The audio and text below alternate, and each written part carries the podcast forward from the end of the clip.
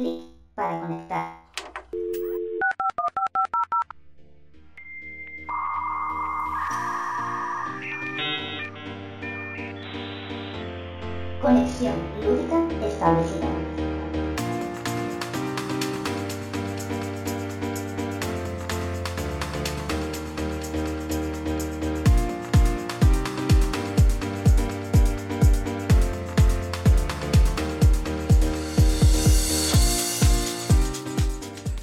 Muy buenas, bienvenidos a este tercer episodio, aunque parezca mentira, ya estamos en el tercer episodio de Conexión Lúdica. Muy buenas, Gizmo, ¿qué tal? Muy buenas, bien, un poco, un poco catarradillo, que aquí el tiempo ya está, ya, ya está feo, pero bueno. Bueno, ya está feo. Ha, dejado que- de estar feo en este tiempo hacia acá. Eh, sí, sí, diga, bueno, eh, hemos, hemos pillado en el, en el viaje que hemos, que hemos hecho ahí, a- ahí a Huelva, nos ha coincidido el tiempo de maravilla, o sea, que ya, pero aquí ya volvemos a ser el tiempo típico de Asturias. Bueno, bueno, no te, no te Eh. creas. Eh, Aquí en Huelva el tiempo está igual ahora mismo. Ahora aquí tenemos lluvia, vientos, alertas por viento. Esperemos que el viento no se meta en el micrófono, lo tengo todo cerrado para que no entre por el micrófono, pero vaya, vaya vientito que tenemos hoy aquí.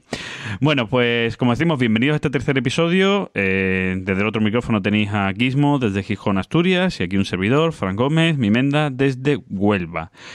Y yo si tú ves... Eso es, si tú ves que ya estamos preparados, vámonos con nuestra primera sección, que es la sección del Trending Topic.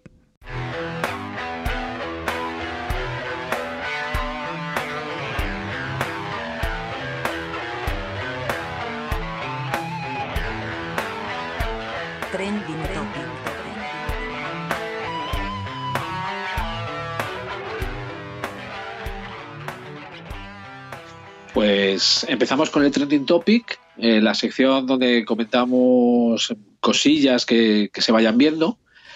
Y en esta tenemos un tema. El tema es eh, ¿qué es mejor? Lo- respecto a los juegos, claro. Eh, ¿Lo bueno, perdón, lo nuevo o, o lo antiguo? Sí, porque lo bueno, que- lo bueno siempre es mejor que lo malo. Eso, Eso, eso no tiene discusión, ¿vale? Eso está claro. Espero no patinar mucho a la hora de hablar, que cada vez eh, me- yo creo que me voy haciendo mayor y cada vez patino más. Te vas haciendo disléxico. Así que, ¿qué, qué, qué me puedes decir tú de, de lo nuevo o lo viejo? Yo lo tengo claro, ¿vale? Así que antes de defender a lo nuevo, te dejo que... Vale, va- yo primero voy a especificar, vamos a diferenciar, Venga, ¿vale? sí. Claro, porque una cosa es eh, si tenemos un juego que salió en el año 90 y que ahora sacan una nueva edición de ese juego, pues con componentes más actualizados, más en la línea de diseño de hoy en día, mm, normalmente mejor calidad, porque antes a lo mejor eran eh, recortes de, mm, de troquel de cartón con una ficha y ahora tenemos miniatura de plástico. Eh, eh, no, no quiero entrar en esa comparación, ¿vale? De una reedición, una edición más mm, de lujo, por decirlo de una manera, de un juego. Quiero entrar más en juegos antiguos que eran muy buenos, que eran los juegos top de aquel momento, que han sido eclipsados desde hoy- a día de hoy por juegos más nuevos. Y ahí estamos en la dinámica de ¿son mejores los nuevos o simplemente es que ahora, como son nuevos, han tenido promoción, son más conocidos? Hay, al- hay algunos de los antiguos que no se pueden comprar porque están descatalogados y, y la gente no tiene acceso y por lo tanto ya se han dejado hablar de ellos. Entonces, ¿lo nuevo es mejor y por eso ahora se vende más o simplemente es porque es nuevo y llama la atención? Un poquito por ahí quiero yo ir, ¿vale? No sé si Sí. se me entiende. Per- Perfecto, porque si, si entramos, si entramos en el tema de los componentes, eh, si un juego se reedita con componentes mejorados, con lo austeros, como me gusta esa palabra, con lo austeros que eran antes, eh, sale ganando lo nuevo por, por goleada. Ahí- no hay discusión. Claro, yo voy a poner un ejemplo, así que, que no tenga nada que ver contigo y conmigo. Por ejemplo, la nueva edición del bus. vale, lógicamente la nueva edición del bus, si encima va por atrás otra editorial como Capstone Games, pues va a ser mejor que la edición antigua de bus de Splotter Spilling. En, en componentes. Vale, ya, ya hemos metido nuestra ración de Splotter mínima del podcast y ya podemos continuar. Al- al- alguna, alguna más habrá. Sí, Así sí. que para, para empezar, yo sí que te voy a decir que creo que lo nuevo es eh, mejor. ¿Y por qué? Por una sencilla razón. Vamos, eh, tan sencillo como que las cosas van evolucionando. ¿Vale? Voy a ponerte un ejemplo como el, como el dominio, ¿vale? Por poner un ejemplo. Eh, estuvo muy bien que crease una, una mecánica de, como el deck building, pero las cosas evolucionan, se va implementando, se va, va evolucionando y ahora está ampliamente superado. Así como, como alegato inicial, vamos, te digo que me quedo con lo nuevo desde ya. Mm, Vale, Mm, yo, yo ahora te voy a hacer una comparación. Pues tú, tú lo que has cogido es, me has hablado de nuevas implementación de la mecánica de building, que te parecen, para gustos, que siempre hay que decir que para gustos, que para ti son mejores que el juego base que descubrió esa, esa mecánica. Pero te pregunto, eh, te voy a poner el ejemplo de un juego de, también de una, a través de una mecánica, que es la mecánica de mayorías, y te voy a comparar el grande con otro juego que fue posterior, que la mecánica es muy similar en cuanto a juego y tal, que es el Ratus. Vale, sí. Entiendo, entiendo- entiendo por dónde vas, pero ahí sí que quiero hacer una puntualización. ¿Vale? Es decir, tampoco vamos a comparar todo con todo. No, hombre, no, pero, que te- todo te- pero me refiero lo que, antiguo es malo, todo es bueno. claro, a lo, a lo que me quiero referir es eh, que hay juegos, ¿vale? Que, que siendo antiguos pueden tener mucho más peso que juegos nuevos. Es decir, yo voy a poner otro ejemplo, me vi ahí algún, algún juego clásico que, bueno, que hace ya tiempo a lo mejor que no se edita y tal, y que a lo mejor ahora no se, no se está jugando. Mm, Te voy a poner el ejemplo del The Matcher, que ahora se ha anunciado una nueva edición. Sí, lo que sé que ahí entramos en otro punto que igual, igual no es tema para hoy. ¿Vale? Lo que pasa es que si me lo tocas, voy a tener que quitar lo que quería decir. vale, vale. ¿Vale? Es decir. Pero venga, ya, ya que me lo tocas, vamos, vamos, vamos al lío. El, y es la manía que hay hoy en día de reimplementar juegos antiguos haciéndolos más amistosos para la gente.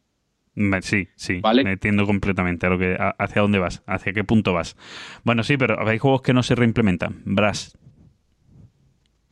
El Brass, bueno, han hecho el, el Birmingham, que lo mejora mm, con la cerveza y dándole más chichilla. bueno, mm, yo- para, mí, para mí es similar, ¿eh? Te- lógicamente llama más la atención después de haber echado muchas partidas al Brand Lancashire, eh, haber jugado muchas partidas, el que te toque en algo mínimo te llama la atención. Que es un poco, pero a mí los dos me parecen juegos muy buenos.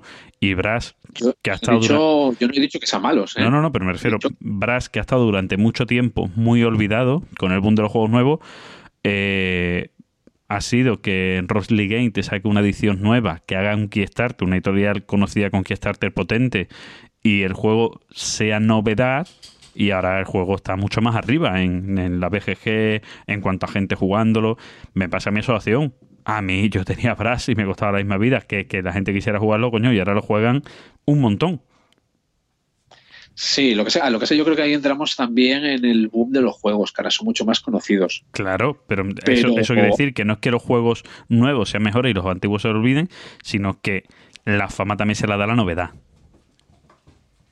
Y esa evolución, yo para mí, digamos, ahí van evolucionando. Digo, la, será un pequeño detalle, pero ese toque de la cerveza ya es una evolución del juego. Precisamente el señor Wallace eh, suele hacer mucho, hace un juego y años después lo hace lo que realmente quería, es decir, coge el juego antiguo, le evoluciona lo que tenga que evolucionar de las mecánicas, le pega el lavado de- un lavado de cara a las reglas y saca el juego bueno. Bueno, al revés, yo creo que yo creo que igual normalmente hace lo contrario. Un juego que era bueno, le hace el lado de cara y a nadie le gusta. Porque, por ejemplo, con el. ¿Cómo se llama? El Age of Industry. Ah. La versión es Ahí lo- la, la versión del Brass que él quería haber sacado, la sacó como Age of Industry y se comió los mocos. O sea, ahí saca una versión un poco más ligera, simplemente. Pero textualmente, te digo textualmente porque yo estaba en Córdoba con él probando el prototipo y textualmente esta es la edición que yo quería sacar.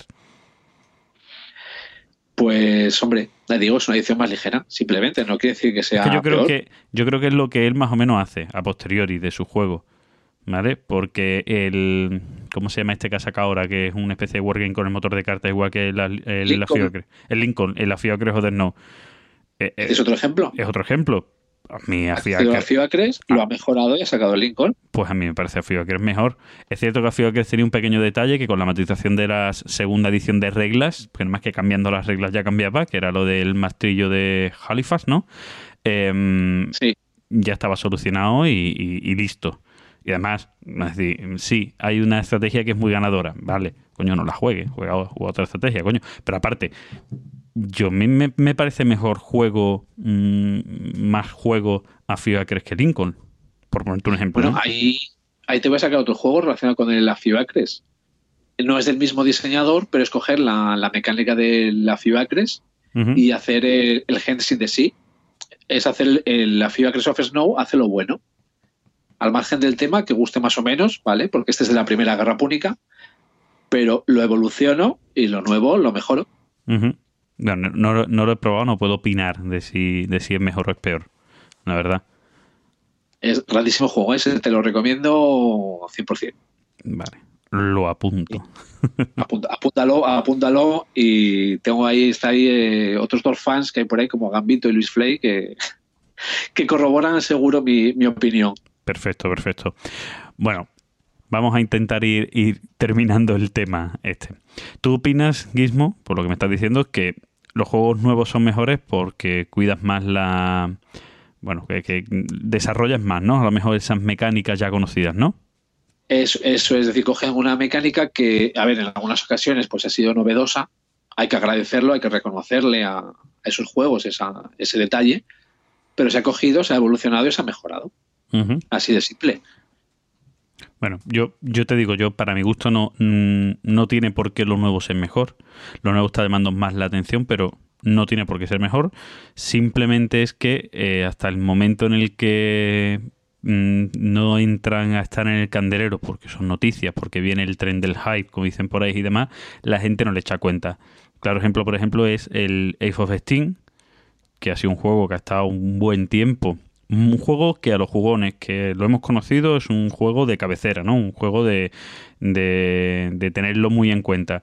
Y hasta que ahora Sí, no sale la nueva edición, que la, la- lo ha diseñado el Lion O'Toole, eh, que además viene precedido, que yo creo que se lo han hecho queriendo, viene precedido de la campaña del nuevo juego de Vital la Cerda. Entonces estaban anunciando el juego de Vital la Cerda y a la par estaban anunciando TS. Mucha gente ha entrado en ese juego sin conocerlo porque estamos pendientes del próximo juego de Vital la Cerda. Y ahora, pues, coño, es que no, la gente no para de hablar.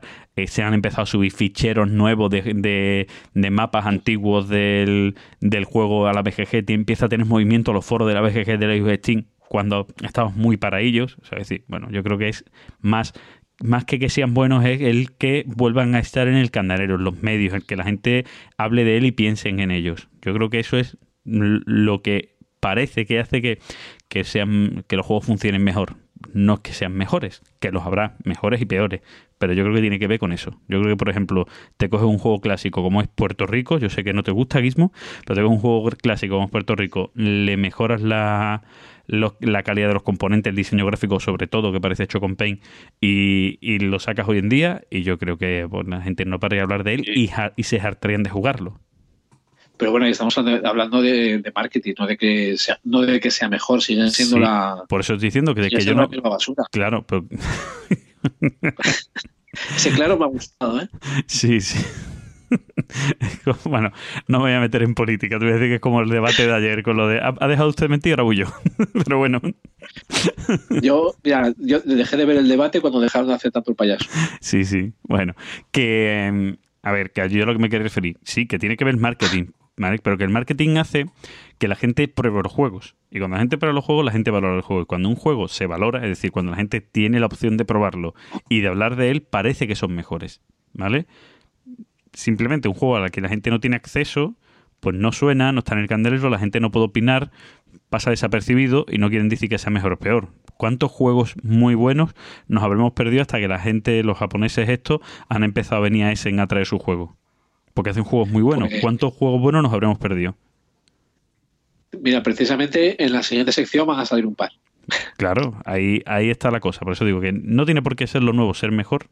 Hay juegos nuevos, mejor, como tú dices, ¿no? Que, que juegan con. desarrollan más una mecánica ya conocida, concepto del de building, por ejemplo, con Dominion y juegos posteriores, pero hay otros juegos tipo grande, o por ejemplo el Thor Race de Wolfgang Kramer, que ahora va a volver a editar de Beer, que son juegos que son muy buenos juegos, son juegos de los años 80, son muy buenos juegos que no necesitan hacerle nada, que siguen siendo juegos buenísimos, que lo único que necesitan es ese cambio o actualización de componentes y diseño gráfico.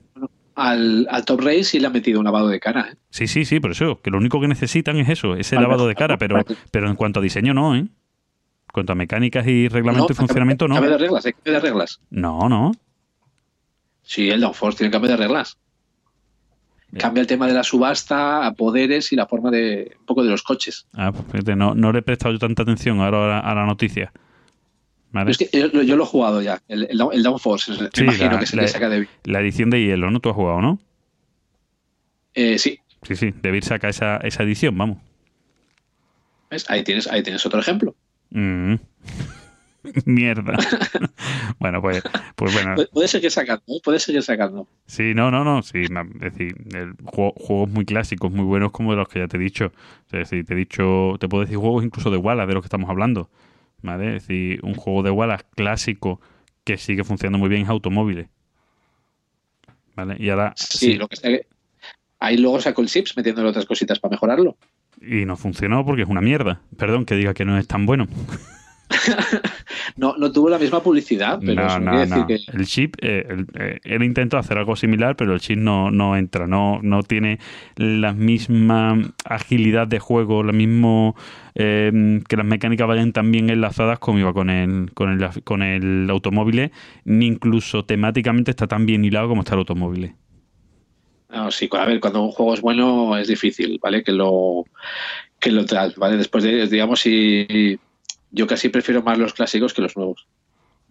Entonces lo clásico ¿vale? es mejor, Pues, ¿no? a ver, a ver, pero había que meterle un poco de chillantes. Sí, no, no. A ver, que es lo que estábamos hablando. Es decir, cuando una, cuando se desarrolla mucho una mecánica, suelen salir cosas buenas, ¿vale? No quiere decir que lo antiguo sea malo, pero suelen salir cosas buenas que pueden llamar más la atención o que pueden gustar más, ¿vale? El concepto del deck building, que luego se aplicó al back building, al dice building con el con el Die 4 y demás, pues coño, pues hace que, que los juegos pues llamen mucho más la atención y hay gente que dice, mira, pues yo prefiero un Quarrios a un Dominion porque es más rápido, coge los dados tal y no tienes que barajar, no sé cuánto. Sí, eh, está claro que vas desarrollando mucho las, las mecánicas para crear cosas nuevas, pero no quiere decir que ya- cuando un juego sale al mercado tenga que ser eh, con el boom que tiene y que la gente, ay, tenga que ser mejor que juegos clásicos. No, hay juegos clásicos que son muy buenos y que no necesitan nada, simplemente necesitan muchas veces el lavado de cara. El ejemplo es el Brass. Las reediciones que están haciendo ahora, decimos aniversarios y cosas así. Sí, sí, sí, ya está, no necesitan. no tocan, no tocan nada, simplemente hacen un lavado de cara estética. Luego, De- luego en mi timeline voy a hablar yo de uno de ellos, por ejemplo. Yo, mira, ya te- te adelanto que el Downforce me ha gustado menos que el Top Race, ¿vale? Vale, ve, Torrey era mejor, te lo estoy diciendo, si lo antiguo es mejor. No, y si podemos volver a debatir, ¿eh? digamos ya. Bueno, pues dejamos por aquí el tema, si te parece, Gizmo, que ya aquí cada uno que saque sus conclusiones. Y nos vamos a ir a, Sí, nuestro, yo- a nuestro siguiente apartado, ¿no? Nos vamos a, a Timeline. Pues venga, timeline. Repasando nuestro timeline.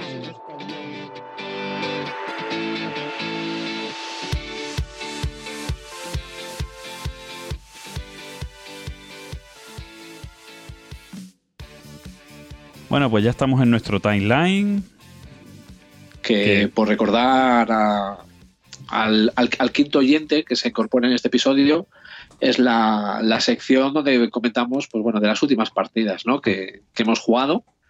Eh, no pretenden ser señas, sino que sim- simplemente un poco de opinión, ficha y, y ver ¿no? lo que nos ha, las sensaciones o comentarios sobre el juego. Sí, porque Así que cuando algún juego nos llame mucho la atención, haremos algún especial de algunos juegos en particular, ¿no? Sí, como por ejemplo el Antiquity o alguno de estos, le haremos algún día alguna, algún especial y eso ya sí será una reseña. Una reseña, pero además de las de, de las de vamos a hablar del juego, de los componentes, de cómo se explican las reglas, de las mecánicas, de las estrategias, pues vamos a hablar de todo. De de los, exacto. de todo. De, todo, de absolutamente todo. De las home rules, si tienes home rule, que mejore los fallos, de todo. Pero ahora simplemente vamos a acercarnos a ellos. Y Guismo, si te parece, empiezas tú. Eh, te iba a preguntar quién empezaba, así que venga, le voy a dar caña. Venga, dale caña, dale Eh, caña. ya, ya que hablábamos de juegos eh, nuevos y de, de- no son japoneses, pero sí son orientales, taiwaneses, ¿vale? Eh, sí voy a comentar del East India Man, ¿vale? Un juego de 2018, 2 a 4 jugadores, eh, 60-90 minutos, más la franja de los 90, al igual que a dos jugadores yo no lo jugaría. Una dureza de 3 que aunque las reglas son un poco sencillas, ¿vale? Eh, igual se queda un pelín corto y un, igual la subía un poco más. Y diseñado por David Wang, Eh, la editorial David One Studio, o sea que ahí, ahí lo dice todo. Autoedición, Y- pura y dura. Autoedición. ¿Vale? De hecho, eh, en Essen, en el stand que tenían, eh, te mandaban a otro sitio a recogerlo porque ellos no tenían, digamos, espacio para, para tenerlos ahí almacenados. Y en este juego, como dice, como dice el nombre, pues nada, nos vamos a meter a, ser comerciantes en, las Indias. Vamos a comerciar con, cuatro diferentes eh, recursos eh, y a conseguir, a ver, realmente a conseguir puntos de victoria, ¿vale? Comerciando con esos recursos, eh, teniendo cuidado de nuestra potencia armamentística, pues para los piratas y para pegar un poco de caña a los demás y cumplir contratos. Entonces, con unas reglas realmente sencillas, tienes un juego que no me pido de sorpresa, ¿vale? Iba, iba digamos, a por él cuando fui, a- cuando fui en ese. Ya llevo varias partidas y que me ha sorprendido, bueno, no me ha sorprendido. Con lo que acabo de decir no puede sorprenderme, pero vamos, mejor de lo que yo esperaba, ¿vale? O sea, vas, un juego que vas con el culo apretado. Con siete acciones que tienes, en tu turno haces dos. Sí o sí haces dos. Si solo puedes hacer una, malo, malo, vamos, no puedes hacerlo. O haces dos o no haces ninguna. Y tiene un flujo con los, los barcos, que son, llamémosle los trabajadores o con lo que maneja el jugador, que los barcos son para todo. Los barcos son los que van a ir a recoger las mercancías, eh, que va a costar más conseguir las mercancías eh, según los jugadores vayan cogiéndolas. Los barcos van a ser los que son los puestos comerciales. Eh, tienes tu suministro, eh, tienes tu reserva, tienes que gestionar dónde está cada uno, los barcos que también se van a convertir en los recursos que tú tienes para luego invertir en esos recursos. Tiene ese un flujo de, de barcos que al principio te puede costar un poco entenderlo. Una vez que lo entiendes, el flujo me parece una maravilla. El cómo tienes que gestionarlos, ahora los envío por aquí, pero si ahora hago esto, si hago un intercambio de recursos, resulta que bajo estos barcos, pero los consigo en otro lado. Hago una inversión, entonces recupero barcos.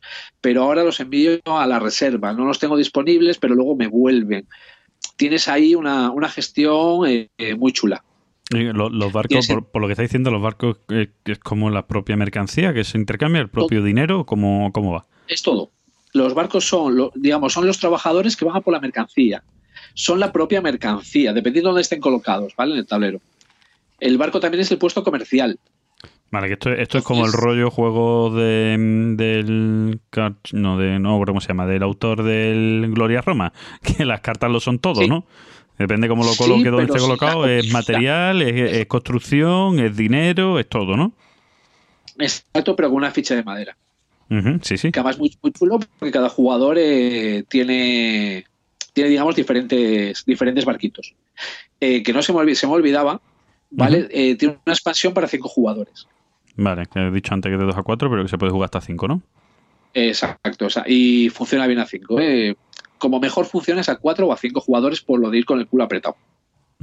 Y lo que, lo que sí quería comentar es el tema de la puntuación final, el tema de los contratos, que está muy chulo, porque los contratos eh, van asociados a un tipo de, de recurso. ¿vale? Los recursos son especias, té, eh, cerámica y telas, si mal no recuerdo. Luego hay opio, pero bueno, eso es otra cosa, otra cosa aparte. Y tú al final vas a puntuar los contratos que tengas. eh, cada tipo de contrato te va, te va a dar tantos puntos como tu nivel de inversión en ese tipo de recurso. Pero a la vez solo vas a, a poder puntuar tantos contratos de un tipo como tu nivel de inversión de recurso. A ver si lo explico un poco mejor. Sí, sí, pues ahora mismo me he perdido. es la parte que tienes que. Yo cuando lo explico es lo, quizá donde más me centro, ¿vale? A la hora de, de explicar. Pongamos que tienes eh, tres contratos de especias y tu nivel de inversión en especias es dos. Eso quiere decir que cada contrato de especias te va a dar dos puntos. Pero como mucho vas a puntuar dos contratos. ¿Vale? Entonces, aunque tengas tres, solo vas a puntuar dos. Si fuese el caso inverso, tienes dos contratos de especias, pero tu nivel de inversión es cuatro, Cada contrato te va a dar cuatro puntos. Y puntúar los dos que tienes porque no llegas al máximo. Sí, podría llegar a 4 y serían muchos más puntos. Ahí estamos. Digamos. Entonces ahí tienes que estar gestionando eh, los contratos que te llevas, de qué tipo de recurso para invertir en la puntuación. Porque los contratos, por no entrar tampoco demasiado al detalle, también van relacionados con lo que necesita tu ejército. ¿Vale? Tienen, digamos, unos simbolitos y al final de cada ronda se va a ver qué es lo que se necesita en ese momento de los ejércitos. ¿vale? Los ejércitos van a necesitar o comida o, o hierro para las armas o armas en sí. Y eso te va a dar, vas a subir en un track que al final van a ser también eh, más puntos. Entonces esa gestión la, la tienes que, digamos, que llevar muy bien. En las primeras partidas irás a hacer todos los contratos que puedas. Luego ya vas mirando cómo va el tema de, la- de las armas, eh, cómo va tu nivel de inversión y contratos cojo. Sí, porque, juego- porque en el juego lo que interesa, si, si se pudiera lo que interesa es a un solo tipo, ¿vale? Y, y hacer el multiplicador Sí, lo más alto posible, ¿no? Pero es imposible, ¿no? Exacto.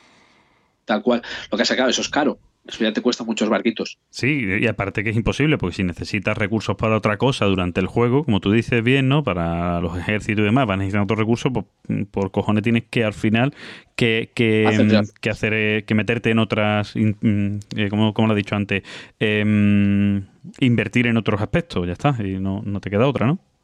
Sí, además tiene un poco de mercado de valores. ¿Vale? No, no, te, no, no te lo voy a asociar a los 18XX, que sé que te gusta mucho.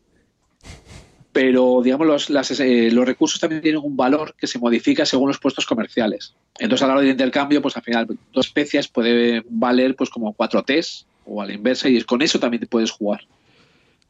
Ujú. A, a juego de los que más me ha gustado de este último ese.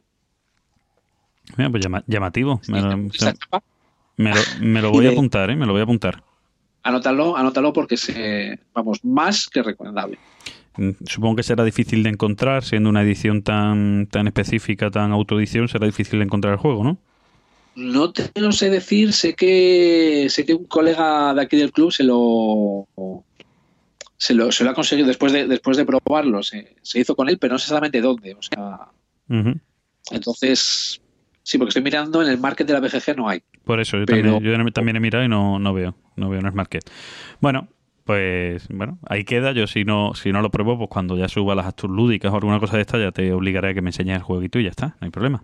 Sin, sin problema.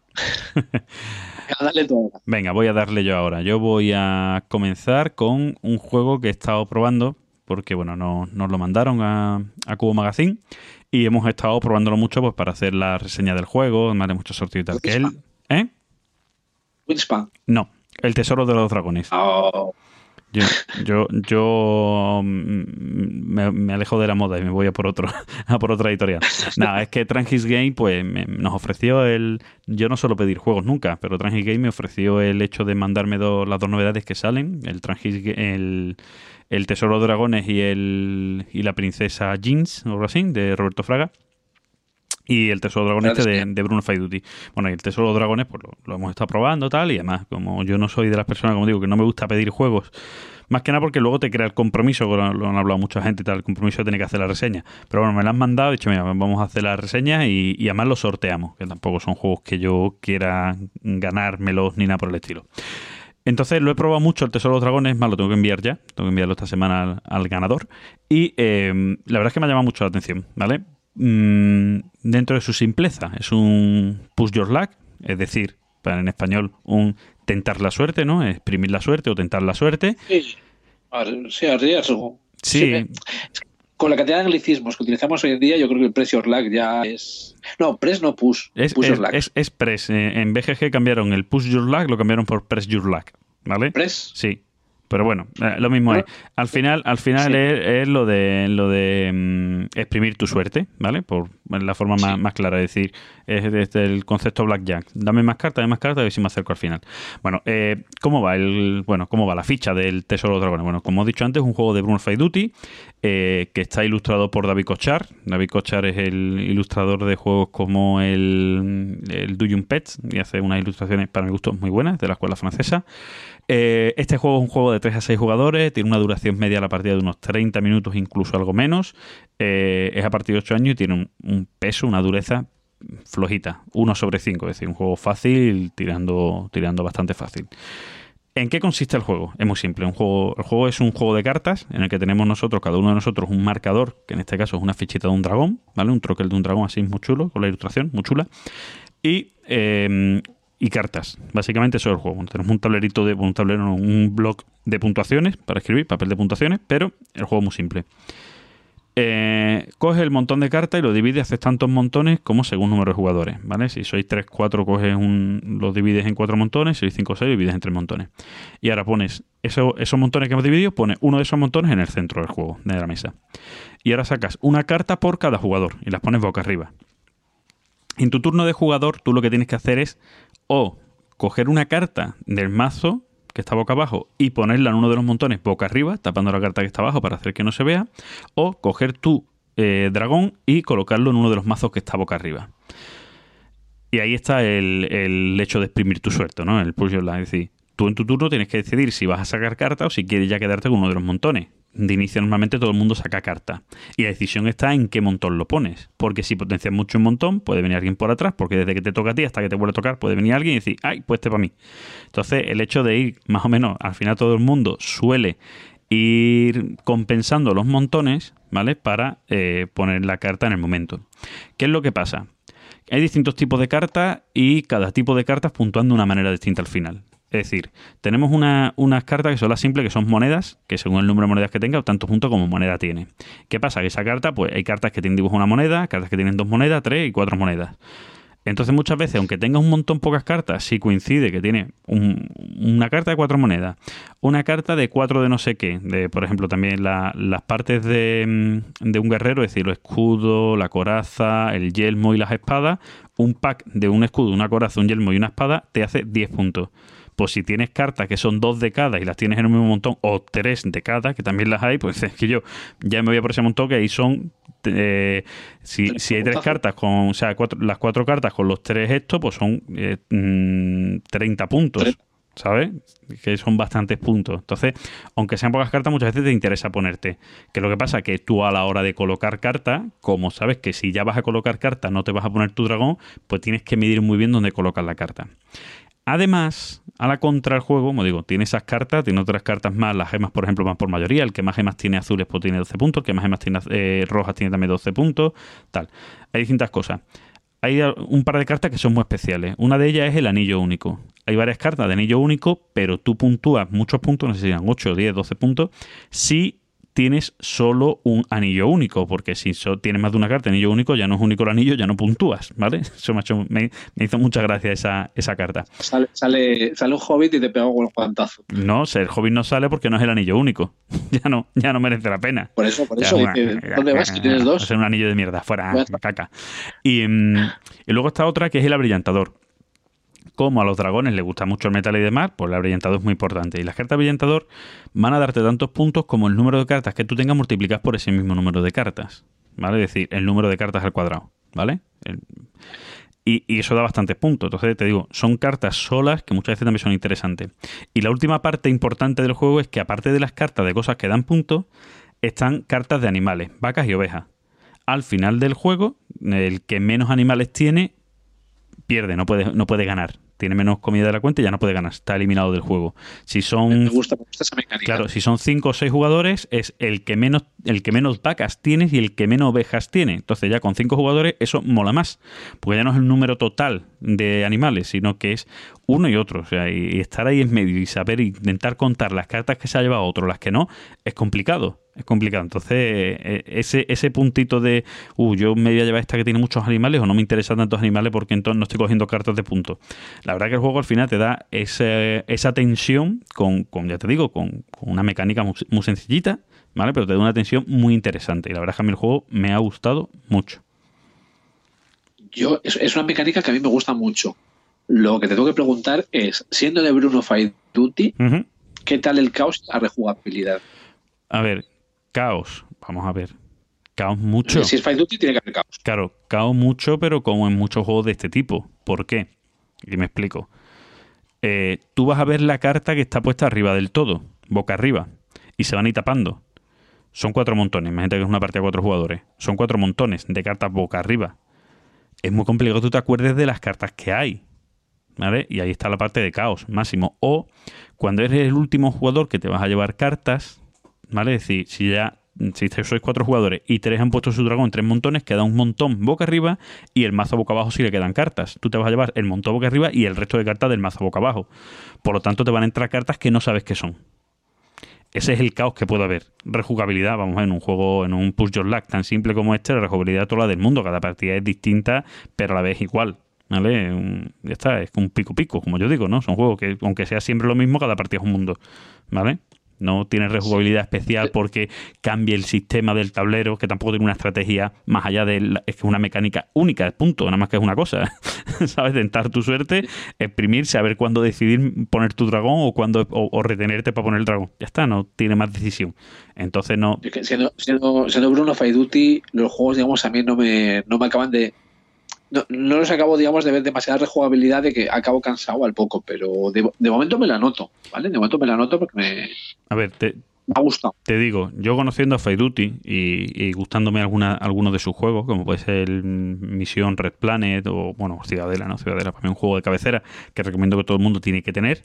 Y la edición nueva es preciosa, la, la edición nueva que han sacado ahora No. la gente de Edge, creo que es.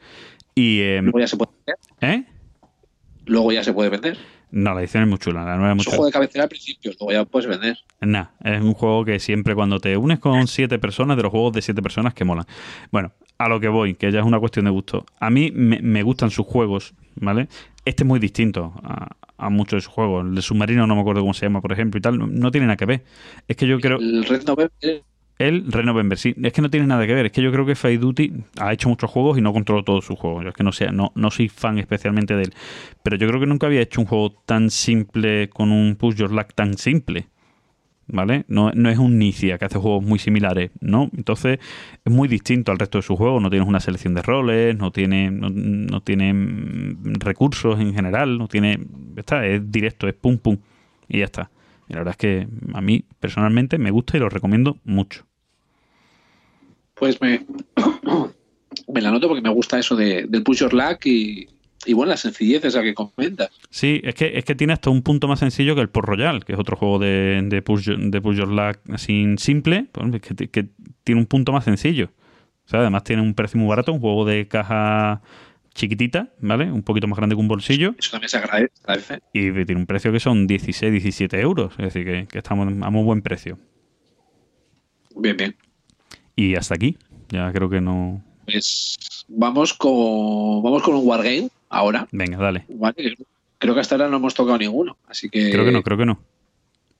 vamos con, con uno de una editorial que a mí me gusta mucho, que es Vento Nuevo Games. Hace, hace Wargames de bloques con reglas muy sencillas, pero que a mí me encantan. Son de bloques, ¿vale? Es una de las cosas que más me gustan eh, en los Wargames. ¿Qué fallo le puedo poner yo a esta editorial antes de hacer la ficha? Que casi todo es de la Segunda Guerra Mundial. ¿Vale? Y no es, no es un periodo que, que a mí me apasiona. Aún así, este juego es, es el Stalingrado Infierno en el Volga. O sea que, bueno, Segunda Guerra Mundial, y aquí lo tengo, ya lo he jugado varias veces, y adelanto ya que es un juego que me gusta mucho. Del 2018, ¿vale? Para hacer la ficha, de 1 a 3 jugadores, eh, yo diría que es para uno, ¿vale? Con una duración de 30 a 60 minutos, dureza de 2,14, eh, yo diría que es adecuada porque, bueno, los wargames, la dureza de los wargames suele ser una escala, ¿vale? Diferente a la de los euros. Si esto lo pones en un euro, igual la escala, eh, la dureza no es de 2,14, sino que sube, sube un poco. Pero para ser un wargame, una dureza de 2,14 me parece, me parece bien, es un wargame sencillo. ¿vale? Y está diseñado por Emanuele Santandrea, que creo recordar que es el que, lo hace, el que los hace todos, porque yo de esta, de esta editorial tengo tres y creo que los tres están hechos por él. O sea que... Entonces, aquí, pues nada, es eh, representar la batalla de Stalingrado. Eh, como decía, eh, de uno a tres jugadores, pero el juego está pensado para solitario principalmente. A mí, a mí, a mí- a mí Tienes me la llama la atención del el, el 3, en verdad. O sea, me llama, me, no sé, un juego, por lo que yo veo en las imágenes, un juego como con dos facciones, que ¿quién hace de tercero? El- es que las opciones que ofrece, bueno, si eres el soli- si, eres, eh, si lo juegas en solitario, vas a jugar con el solo con el alemán, contra el ruso que lo maneja una inteligencia artificial. A dos jugadores tienes la opción de o uno, uno el alemán y el otro el ruso, o dos juegan con el alemán en plan cooperativo, Ah. ¿vale? Cada uno maneja una división. Vale, vale. Y a tres jugadores, Ahí tienes la respuesta. Uno el ruso y los otros los, los, los alemanes, cada uno con, con, una división. Y el juego, el juego la verdad es que me, me, me, gusta mucho, o sea, pensándolo en solitario, ¿vale? Solo lo he jugado en solitario y no tengo visos de, de jugarlo más. Solamente lo saco y lo tengo pensado para el solitario. Cuéntame. Y vas con, vas con tus tropas alemanas uh -huh. a, a conquistar Stalingrado. ¿vale? Las tropas de rusas están manejadas por una inteligencia artificial, están esparcidas por todo el tablero. Prácticamente cualquier cosa que hagas te vas a encontrar con una tropa rusa uh -huh. que pues tienes bastantes posibilidades de arrasar con ella, ¿vale? No son tropas, eh, no son tropas muy potentes eh, contra, contra las alemanas, pero están por todo el tablero, es decir, eh, Stalingrado estaba lleno de rusos, de hecho así a lo bruto. Vale, entonces, pues bueno, y vas por decirlo muy, eso, muy, muy a lo bruto, tú entras con un tanque, te sale un paisano y lo atropellas, pero te has parado, por decirlo de alguna manera, ¿vale? Así muy, muy simple. Uh -huh. eh, y vas contra el te, Sí, dime. Estoy viendo el diseño gráfico del juego y es chulito, ¿eh? O sea, está, está curraete, ¿no? Sí, luego aparte es que este juego, cuando salió, que lo sacaron en Kickstarter, eh, sacaron un mapa coleccionista de la ciudad. ¿vale? El mapa solo no sé si eran 150 euros. Joder. Pero era para colgar como cuadro, ¿eh? o sea, no era para jugar. Vale, vale. Y más o menos el mismo diseño es lo que han tenido en el tablero de, de juego. O sea, no es. Obviamente no es lo mismo, ¿vale? Porque no cuesta. No, el tablero y el juego no cuesta 150 euros. Pero bueno, ahí, la, ahí va, ¿no? Digamos, los aires. Uh -huh. No, está, está bastante chulo, vamos, estoy aquí viéndolo. Vamos, los componentes. Me, me choca a mí con un, un juego de bloques, eh, es porque tiene niebla de guerra, supongo. Eh, sí, hablando siempre desde la parte solitaria, ¿vale? Si es con varios jugadores, pues por supuesto, digamos que, que los bloques lo, los llevas hacia ti. Uh -huh. Los rusos, que son los que no tienes que ver, están boca abajo en el tablero. Eso, eso, eso es lo que te iba Entonces, a preguntar. ¿Cómo funciona la IA con, con esa niebla de guerra? Que me, me llama la atención la IA funciona, a ver, funciona muy bien, ¿vale? Porque eh, la cosa es, tú haces un turno, el, la IA hace un turno, tú haces turno, eh, turno, turno, turno, turno, ¿vale? Vas haciendo uh -huh. de uno en uno. La, inteligencia artificial, eh, el diagrama que tiene, está bien pensado o está pensado para, si hay muchos hexágonos ocupados por los rusos, sacan refuerzos. Si hay hexágonos con ya más agrupamiento de, de, bloques se empiezan a mover. Y bueno, hay unas cartas ¿vale? que pueden apoyar el combate que vienen a ser el, el timing del juego, el, el, temporizador. Porque si se acaban las cartas, el alemán ha perdido. Y dependiendo, bueno, de unas tiradas de dados, eh, se van robando cartas. Uh -huh. Entonces, cuando el alemán hace un movimiento, cuando entra en combate contra uno o más eh, bloques rusos, en ese momento se les da la vuelta. Sí, y, pero y tal cual. ¿cómo se han seleccionado previamente? Es decir, previamente se seleccionan al azar, son todas las tropas iguales. Con, ¿Me entiendes? No, eh, no, con la niebla de sí, guerra tú, vale. tú, de inicio no, no sabes lo que te viene porque están boca abajo, pero ¿cómo lo has seleccionado? ¿Al azar puro y duro o qué? Eh, pues te comento esto y luego te digo lo del setup, que es que, cómo se entiende. Entonces, vale. eh, tú aquí, cuando te enfrentas a una tropa, se le da la vuelta y tal cual hayas dado la vuelta es con lo que te vas a enfrentar. Vale, con las distintas formas vale. que tenga, ¿no? Exacto, es decir, igual que tus bloques empiezan a capacidad máxima, los bloques rusos es, pues, como se haya dado la vuelta. Si su máxima potencia es 3, pero se le da la vuelta con el 2, pues el que te has encontrado es uno con potencia 2. Y a darte de piños en plan de, vamos, tirada de dados, eh, según la, las tropas que tengas, eh, hay tres niveles de profesionalidad, por llamarlo de alguna manera. Unos dan solo con 6, otros con 5 6, otros con 4, 5 6. Eh, combate, pues hay disparo de oportunidad, dependiendo de los líderes en las cartas. Eh, algunos atacan primero, dependiendo si es en ciudad, se pueden generar ruinas, ante lo cual es más fácil defenderse. A ese respe respecto, muy bien. Entonces lo que me queda es el cómo los colocas, ¿vale? básicamente tú al principio lo que haces es eh, los divides en tanques y en infantería. Y eh, tienes los espacios donde se colocan los refuerzos, ahí los colocas boca abajo, pues los tanques en su sitio y la infantería en su sitio. Cuando hay que reponer de uno de otro, coges uno al azar, lo están boca abajo.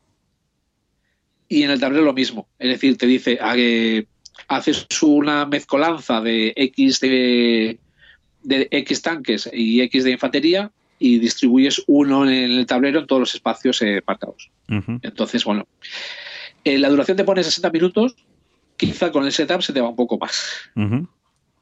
No, no, no. porque esa colocación inicial es un poco, un poco coñazo, ¿vale? Cuando, cuando es con dos jugadores la, la colocación es más fácil, ¿no? eligiendo cada jugador y tal es más, Claro. más, más ágil, ¿no? Supongo. No sé cómo es la colocación del ruso, si te soy sincero, porque no, no- ni, la he ni la he leído. Vale. Ahí no puedo, no puedo apoyar. varias partidas, pero todas en solitario.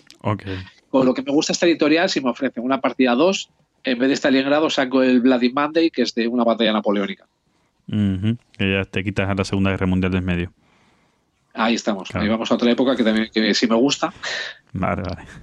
Bien, pues mira, la verdad que me, es llamativo, eh, llamativo. En cuanto a diseño gráfico, yo, bueno, como te decía, me, me gusta, pero, pero tal y como lo he visto, ¿sabes a qué juego me he recordado? Al, Al, al juego de Bélica Third Generation, creo que es el último, el último título que sacó como editorial, que el Santa Cruz, creo que se podía llamar. sí, ese tengo muchas ganas de probarlo, además. Lo he visto así físicamente, y que lo mismo, como tienen la línea en este caso, creo que aquí es un río, ¿no? O algo así, pero allí es un... El- sí, Allí, es el Volga. allí es el mar directamente, lógicamente, pero también viene inclinado en el mapa y tal. Y así cuando lo he visto de arriba he dicho, uy, mira, se parece al, al este de Marra. ¿Sabes? Yo ya digo que es recomendable, que ves, ya digo, a ver, no es un wargame duro, ¿vale? Pero ves las cosas que, que pasaban, ¿vale? Si- dependiendo de los líderes que saquen, pues si sale, ahí se me ha ido, se me ha ido el nombre, se me ha ido, eh, vamos, el, ca- el camarada comisario, ¿vale? Por llamarlo, es que se me, se me ha ido el nombre totalmente y no quiero decir uno al azar.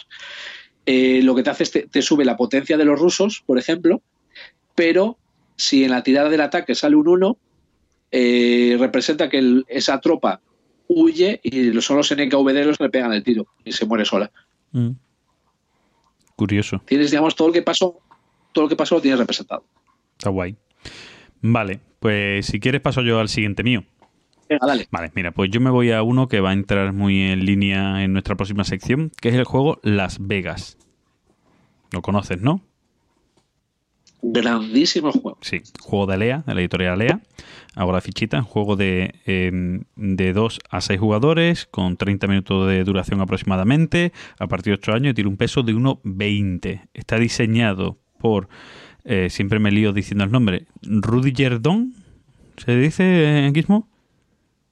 Yo, yo suelo decir Rudiger Don. Rudiger. pero después escucho a la gente decir Rudiger y ya me pierdo. Pero bueno, Ru- Rudiger Dons y que está, bueno, diseñado por un montón de gente. Eh, Harald, Harald Lieske, Marcus Moon, Mia... Bueno, nombres alemanes, ¿vale? Bueno, Muchos alemanes. Sí. Eh, este juego de Alea, de la serie de juegos de Alea, de- de la- por atrás está la editorial Ravensburger, eh, es un juego que salió en el año 2012. ¿Vale? Es un juego muy simple, pero un juego fantástico. Y aquí también, eh, también tiene algo de Press Your Luck, aunque lo que más. eh, más eh, o la mecánica principal es un- una influencia, un control de área, una influencia en área, control de área, pero a través de dados. Yo creo que ¿Vale? Yo- Dime.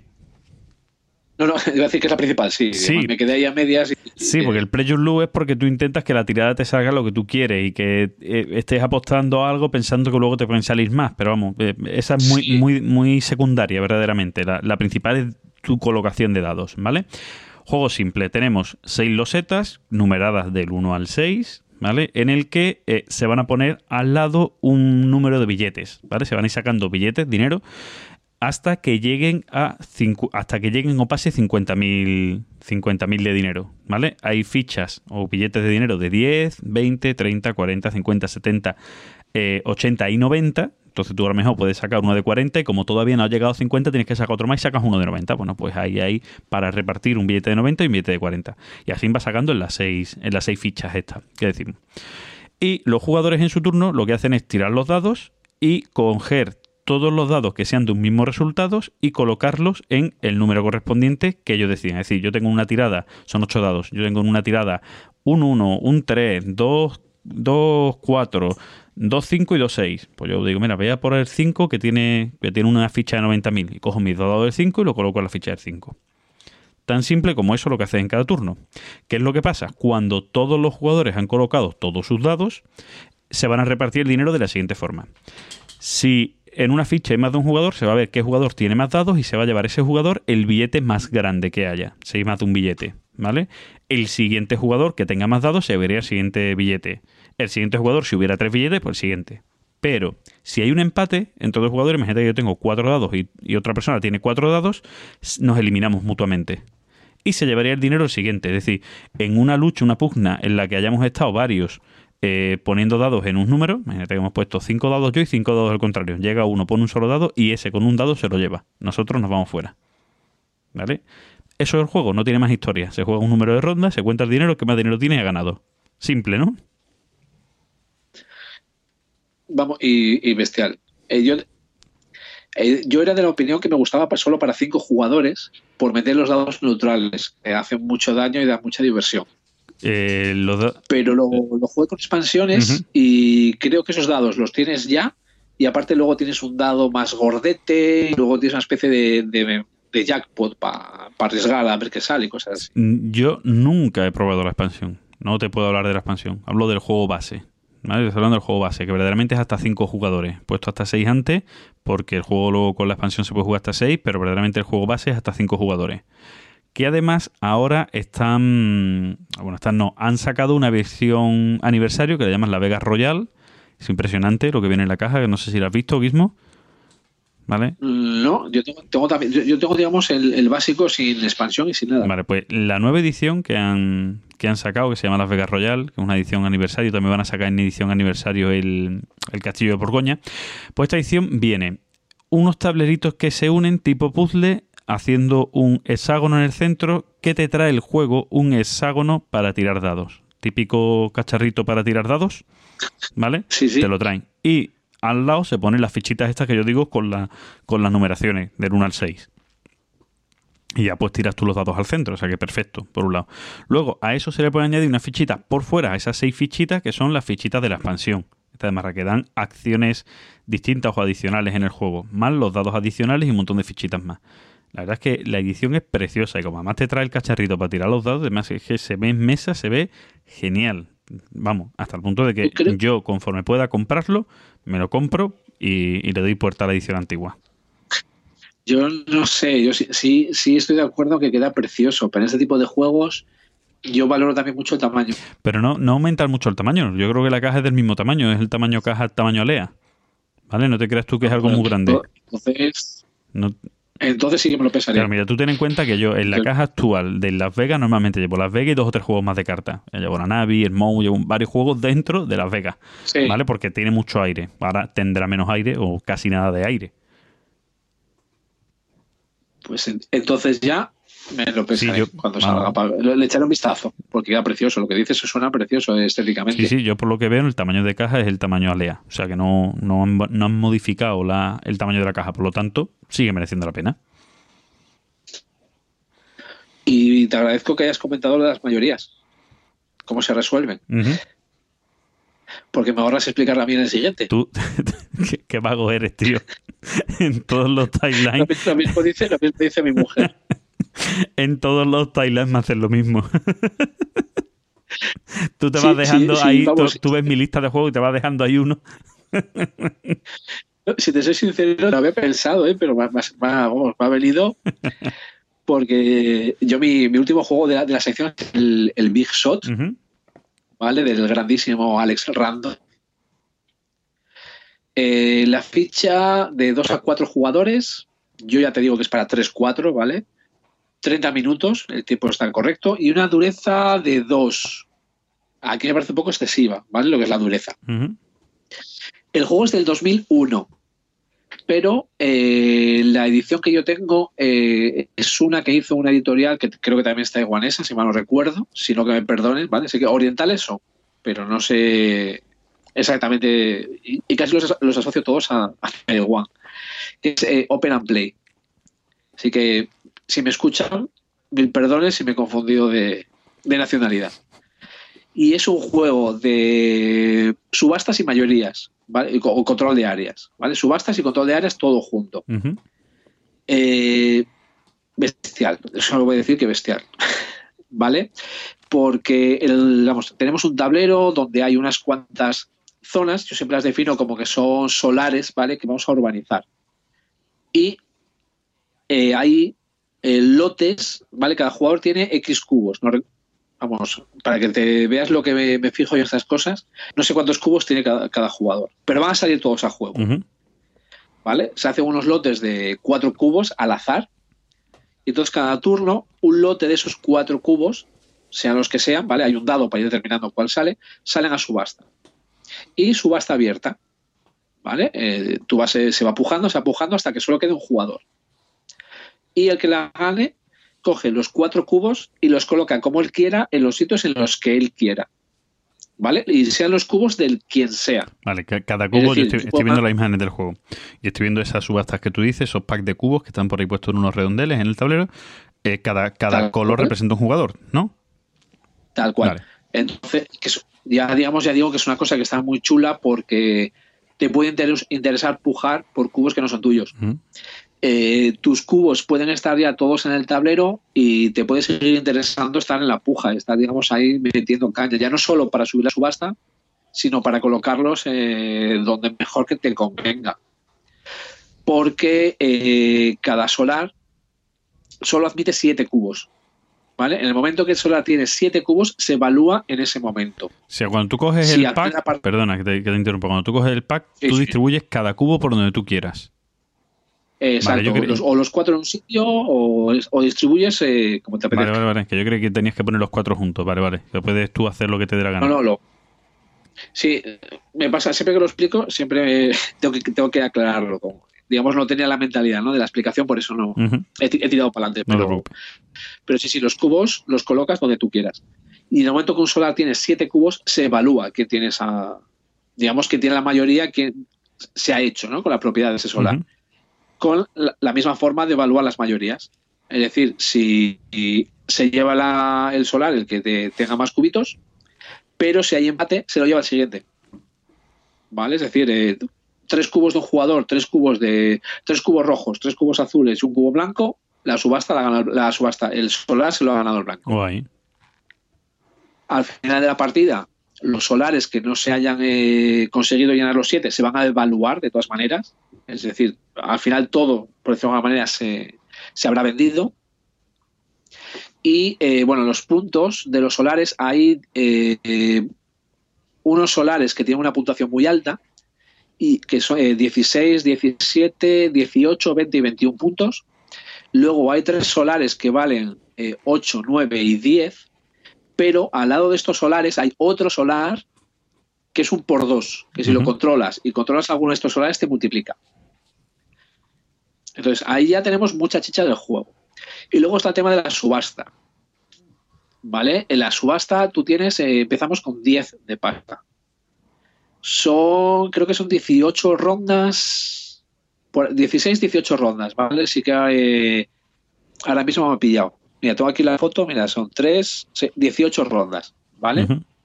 Eh, en 18 rondas, 10 de pasta es muy poco dinero. Pero en préstamos. Y ahí viene otra de las partes divertidas. Tú puedes subastar, que no tienes dinero, te pides un préstamo. Pero eh, cada préstamo te da 10 de dinero menos uno por cada préstamo que tengas, incluyendo ya ese mismo. Quiere decir, el primer préstamo te va a dar 9, el segundo 8, el siguiente 7. Va a llegar un momento que, que no te van a dar mucho. ¿Vale? Eh, veo mucho miedo a la gente cuando empieza a meterse en préstamos. Eh, siempre acabas con mínimo uno o dos, ac- acabas, eh, acabas seguro. Y los préstamos son puntos negativos al final de la partida. Una puntuación habitual es ganar con 12 puntos. ¿Vale? Ya lo digo, aunque haya solares de 20 y de 21, es muy habitual ganar con 10-12. Ujú. Y rápido de explicar, rápido de jugar, eh, mucha interacción en la subasta, en el control, mucha maldad a la hora de colocar los cubos. Y no sé, a mí me parece, me parece una joya, ¿vale? Porque además es que en media hora, me- media hora está, está jugado. Bueno, es que Entonces, yo lo estoy viendo y era- tiene pinta de ser un juego muy llamativo, muy bueno, como tú bien dices. Es que Ale- Alex Randall nunca defrauda. Es que de verdad este autor es... eso es el gran Alex Randall Sí, sí, de este tenemos que hacer un, un hashtag, ¿eh? especial. Sí, sí, sí. sí, porque vamos, es, eh, vamos, es único, es único. Vale, Sí. pues la verdad es que tiene, tiene muy buena pinta. Por cierto, yo estoy viendo las versiones que tiene el juego y me has dicho que tu versión es la de Open Play. Sí. Vale, pues son ja- eh, coreanos, ¿vale? Uy, casi acierto. Mira, hecho de que sea la versión inglés-coreana, pues tiene pinta de que son coreanos. Sí, yo es que la- las reglas las tuve que pedir en inglés porque me venían en, en coreano. Y como soy, cuando voy a ese, me vuelvo loco con, con los taiwaneses, pues Pues tú ya, para ti son todos, ¿no? Para ti son todos taiwaneses, ¿no? sí, hasta, bueno, los de Indonesia los tenía identificados este año. Bueno. Bueno, me voy yo a mi último juego. Venga, dale. Venga, vale, yo voy a hablar del juego Cerebria. ¿Vale? Eh, juego Cerebria, hay dos Cerebria. Pues voy a hablar del juego Cerebria, el de tablero, porque hay un juego Cerebria que es el juego de carta. Pues yo voy a hablar del juego Cerebria de tablero. Eh, a ver, juego Cerebria de tablero. Eh, este juego es un juego de Minecraft Game que salió por Kickstarter, que mm, creo que llegó para Essen del año pasado, más o menos, aproximadamente. Sí, llegó para Essen, vamos, seguro, ¿vale? Finales de 2018. Eh, hago la fichita del juego. El juego es un juego de... Bueno, voy a decir lo que es el juego básico, que es de 1 a 4 jugadores, aunque yo tengo la edición de Kickstarter que me viene con las expansiones y llego a 6 jugadores, ¿vale? Pero vamos, el juego, juego base es de 1 a 4 jugadores, de entre 60 y 120 minutos, a partir de 14 años, y tiene un peso de 4,28 sobre 5. Yo creo que está un poco inflado, ¿vale? El precio, Vale. el precio digo, el, el peso, la, la dureza del juego. Mm, Yo creo que estaría más, más en torno a un 3,5 que, que a un 4,28. Pero bueno, está diseñado por Richard Annan, Víctor Peter y Ivan Pozzi, eh, que son un montón de gente. Friges Scorbel, Nick Shaw y David Tursi. ¿Vale? Bueno, los autores y creadores de Minecraft Game, que son Richard Mann y Víctor Peter, más David Turchi, que también es el autor del. ¿Cómo se llama? Del, del. Anacroni. ¿Vale? Y, y estos dos más, Nick Shaw, eh, Frioge Schober y Isvan Poxi, ¿vale? Bueno, to- todos esos autores. Y que está diseñado por Pedro A., Alberto, Toby Allen, Vilo Fares y Jamie Shell. Bueno, pues tiene muchos diseñadores, mucha historia. Bueno, eh, Y con eso ya hemos acabado, ¿no? sí, yo creo que dici- diciendo eso, yo creo que ya, ¿Ya? yo ya voy sobrado, voy sobrado. Bueno, em, temática, vamos a empezar por la temática del juego. Del revés, ¿vale? Eh, la temática del juego es la temática del revés. Jugamos siendo las emociones para formar una personalidad. Y el juego consiste en formar la personalidad. Y hay dos facciones. Con la expansión se llega a tres, ¿vale? Pero hay dos facciones principales, que son la de la dicha y la del pesar, ¿vale? Eh, el juego es un juego en el que vamos a jugar por equipo. Vamos a jugar un equipo va a ser la, eh, la dicha y otro equipo va a ser el pesar. ¿En qué consiste el juego? Bueno, eh, la verdad que, eh, bueno, va- vamos a empezar hablando de que el diseño gráfico del juego, eh, los componentes, el juego se vende, el juego base se vende con eh, unos, unos, mm, lo diré Francisco, recortes de cartón. Venga, ayúdame, unos troqueles con las fichas de los distintos personajes de- del juego, los distintos- las distintas emociones, pero a la par o con la expansión te puedes pillar las miniaturas del juego. Yo me lo pillé, como digo, hice un Kickstarter eh, a full, venga, ala, venga, hasta pintadas las miniaturas. Y es- son preciosas, las miniaturas son preciosas y el pintado también es maravilloso. Dime, Gizmo. No, no, decía que a lo loco. Sí, sí, sí. Ah, hala, venga. ah, que si no hubiera mañana. Bueno, que mi mujer no escuche este podcast. Eh, em, el juego, como digo, vamos. mm, ¿Qué es lo que vamos a hacer? ¿no? Como decimos, estas dos facciones, vamos a tener un objetivo eh, común entre las dos facciones, que se saca esta a la vista, se saca, se saca esta a la vista, y el objetivo puede ser distintos tipos de cosas. Ahora explicaré más o menos cuáles son los objetivos que hay. Y luego también vamos a tener un objetivo cada uno de nosotros que es privado y que la otra facción no sabe. No sabemos lo- la gente que estemos en un mismo equipo sí lo sabemos, pero la otra facción no lo sabe. ¿Qué tipo de, de objetivos hay en el juego? Bueno, pues no- el, juego es un juego de control de áreas. ¿Vale? Entonces, más o menos todos los objetivos van a ir en torno a ese tipo de control de áreas. ¿Vale? Las áreas se dominan de distintas maneras, pues la frontera, el propio área, teniendo más fichas puestas de tu color dentro de un área, unas fichitas que hay, uno, no me acuerdo cómo se llaman en el juego, pues son unos cristalitos azules o rojos, los colores de las facciones, ¿vale? Entonces los objetivos normalmente van a ir en torno a eso. Te van a decir, por ejemplo, que tengas más número de áreas, que tengas más fichitas, que tengas más cartas seguidas. Pues las cartas que tú colocas, que también son de la dicha del pesar, pues seguidas, ¿vale? Haciendo una línea, porque más tengas. Pues son objetivos de ese tipo que como son los mismos, tú más o menos puedes saber a qué va el contrario. O sea, que el juego de faroleo también va y puedes ir a interrumpirle su objetivo. ¿Vale? ¿Cuándo se mira si se cumplen los objetivos? Bueno, el juego tiene un sistema, eh, tiene un, en el tablero, en la parte central, hay un disco que se va moviendo, que en un momento determinado nosotros vamos a ir quitando de ese disco unas fichitas. ¿Vale? Que tiene, que tiene el, disco dentro de uno- unos huequitos y tiene unas fichitas. Nosotros vamos a ir quitándole esas fichitas al disco. Cuando uno de los sitios se queda sin fichas, ¿vale? Se va a hacer, se va a paralizar y se va a comprobar quién cumple objetivos. ¿Vale? Y dependiendo de quién cumple objetivo, va a colocar una ficha que se pone en forma de tótem, se va a crear un tótem hacia arriba en el juego. El juego va a acabar cuando uno de los dos jugadores está obligado a poner una ficha del tótem que no tiene y entonces pone la cúpula del tótem y se cierra. Y ahí se ven las puntuaciones. Dependiendo de las fichas de tótem y tal, se ven las puntuaciones. El juego, como digo, es un juego, entre comillas, muy simple. ¿vale? Ahora explico todas las partes de mecánicas que tiene. Entre comillas, muy simple, pero eh, que bueno, la complicación te la da el jugarlo. No tanto en entender las reglas ni nada, sino como, como jugarlo, ¿no? Como hacer todas las combinaciones. El juego, como digo, es un juego de control de área. ¿Con la, con la interacción o sin la Con interacción? interacción de la hostia. Vale, Vale, ten, ten en cuenta, hay muy, hay pocas áreas, es un control de área y todo lo que sea control de área tiene intera- interacción directa. ¿Vale? Pero ya no solo es control de área e interacción directa, es interacción directa más el hecho de conseguir los objetivos. Hay un objetivo, como digo, que es común, que los dos van a ir a por ese objetivo. Normalmente, si lo consigue uno, no lo consigue el otro. ¿Vale? Entonces, es decir, fíjate tú la interacción que tiene. ¿Vale? Bien, bien. Bien, en el juego, como digo, tiene unas secciones donde vamos a ir moviendo nuestros, nuestros quecos, nuestros muñequillos, ¿vale? nuestros personajes, y unas zonas para poner cartas. Como digo, eh, cada zona del tablero, que son, son cinco zonas, eh, tiene hueco para tres cartas. ¿Vale? Eh, esas cartas que se ponen, dos cartas de ellas están en, en una zona y otra está en la frontera, ¿vale? Que, que, está en las dos zonas, por decirlo de una manera. Entonces, nosotros vamos a ir colocando cartas y esas cartas que colocamos pueden ir combando. Pues hacen acciones especiales y pueden ir combando.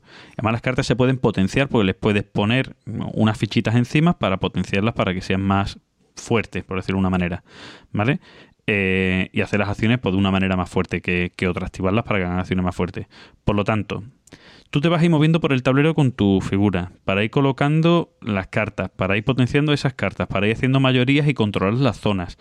Las cartas que coloques, conforme vas colocando, algunas de ellas, o la mayoría, van haciendo acciones. ¿Vale? Tienes que ir combando esas acciones. No sé si ya me vas pillando por dónde, por dónde va todo esto. Sí, sí. Aparte las cartas las puedes por upgradear, ¿vale? Es decir, tú tienes un mazo de cartas y luego tienes ese mazo upgradeado.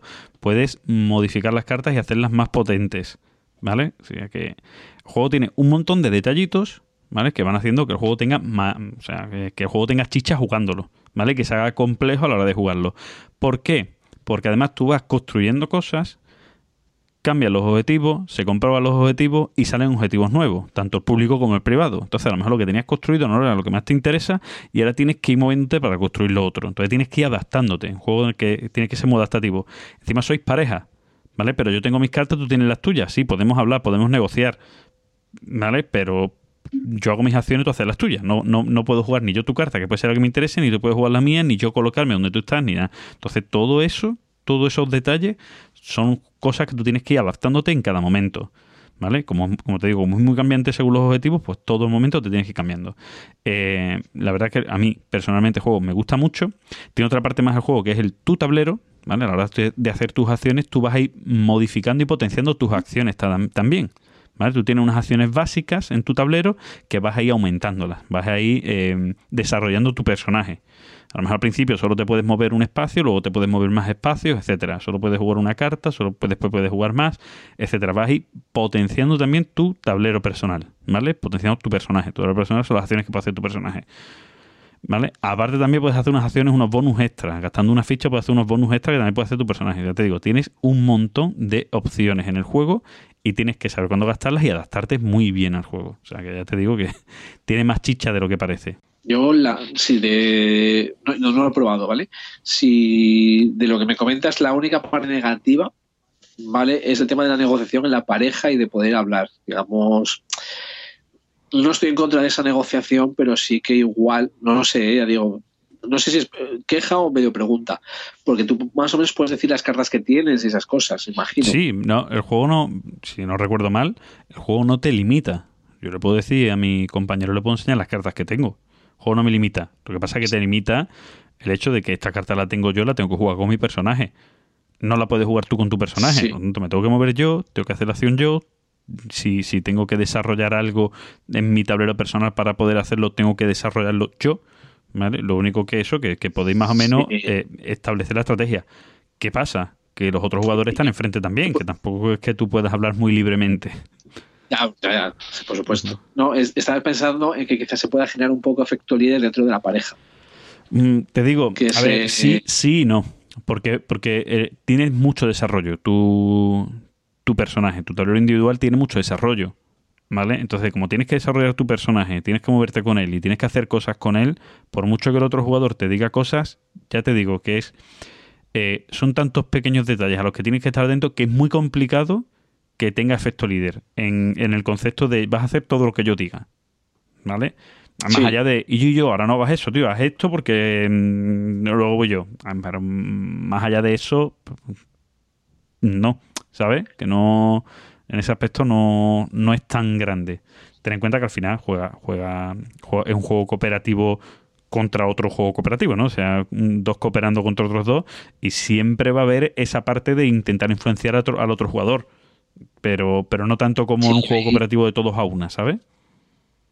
Yo, yo ahí tengo, digamos, eh, digamos, dentro de esa categoría. No, yo creo que no me nega- negaría a jugarlo, ¿eh? pero ahí me gusta la mecánica de jugamos por equipos, pero solo gana uno. Estilo Strickles de GMT o el Vía Sanders Volk de. El de Independencia de. ah, Perdón, la Independencia, sí. La, la caída del muro, Sí.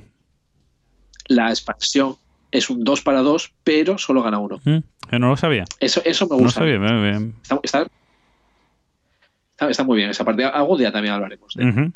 Bueno, pues Entonces, el, el Cerebria no me negaría a jugarlo, ya te digo, pero no es lo que tenga yo especialmente en mi radar. Me da miedo eso. Quizá dos jugadores, si. Yo creo que yo, ahora mismo, ¿eh?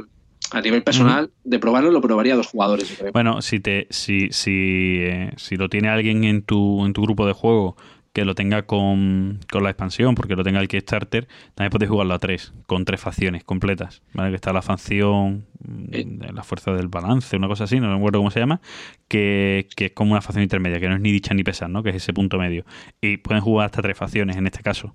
¿Vale? Pues a tres puede Es- estar guay. Esa parte es- me encaja. más. Vale, sí, ya te digo, tiene, tiene distintas opciones de juego, que es lo bueno del juego. También puedes jugar juegos de manera cooperativa, en todo. Bueno, tiene, tiene distintas opciones el juego, Ah, ¿vale? Como una de las grandes frases que yo leí en la BGG, eh, los juegos cooperativos no son, no son juegos, son actividades. Y si quieres hacer una actividad, vete de camping. Yo a mí me gustan mucho los juegos cooperativos. Ya hablaremos de, de, de juegos cooperativos, También, también. efecto líder, efecto no líder y demás. Eso lo podemos dejar ahí como un temita para un trending topic. Pues eh, yo creo que podemos pasar a, a la siguiente, ¿no? Sí, venga, pues si quiere, nos vamos a la siguiente sección. Ab- Abrimos Venga, hilo. abrimos hilo. Abro hilo. Abro hilo. Abro hilo.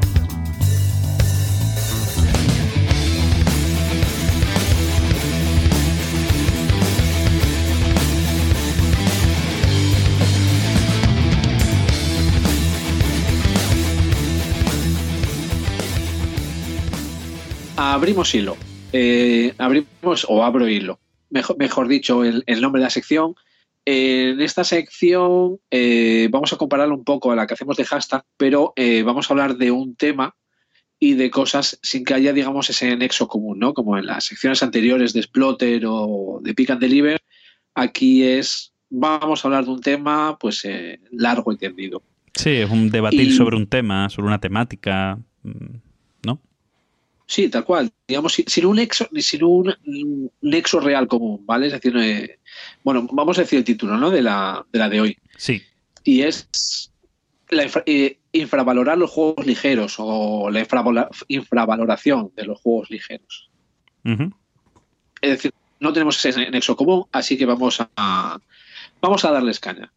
Sí. Eh, ¿Por qué, por qué nace esta temática? ¿Vale? Y aquí, aquí entro yo, que soy muy reivindicativo de esto.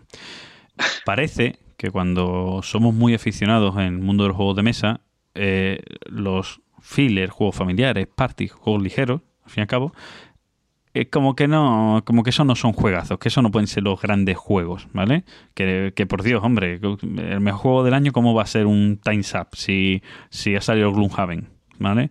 Y infravaloramos mucho el valor de esos pequeños juegos, de esos juegos que después, a la larga, son los juegos que más se juegan. No solo entre gente no tan aficionada como nosotros, jugones de culo duro, etc, etc. No, sino son juegos muy jugados entre nosotros y fuera de, de la afición tan, tan fuerte, tan, tan arraigada como la tenemos nosotros. Y, y siempre pasa que nosotros, los aficionados, pues como que, ah, o sea, jueguillos, ah.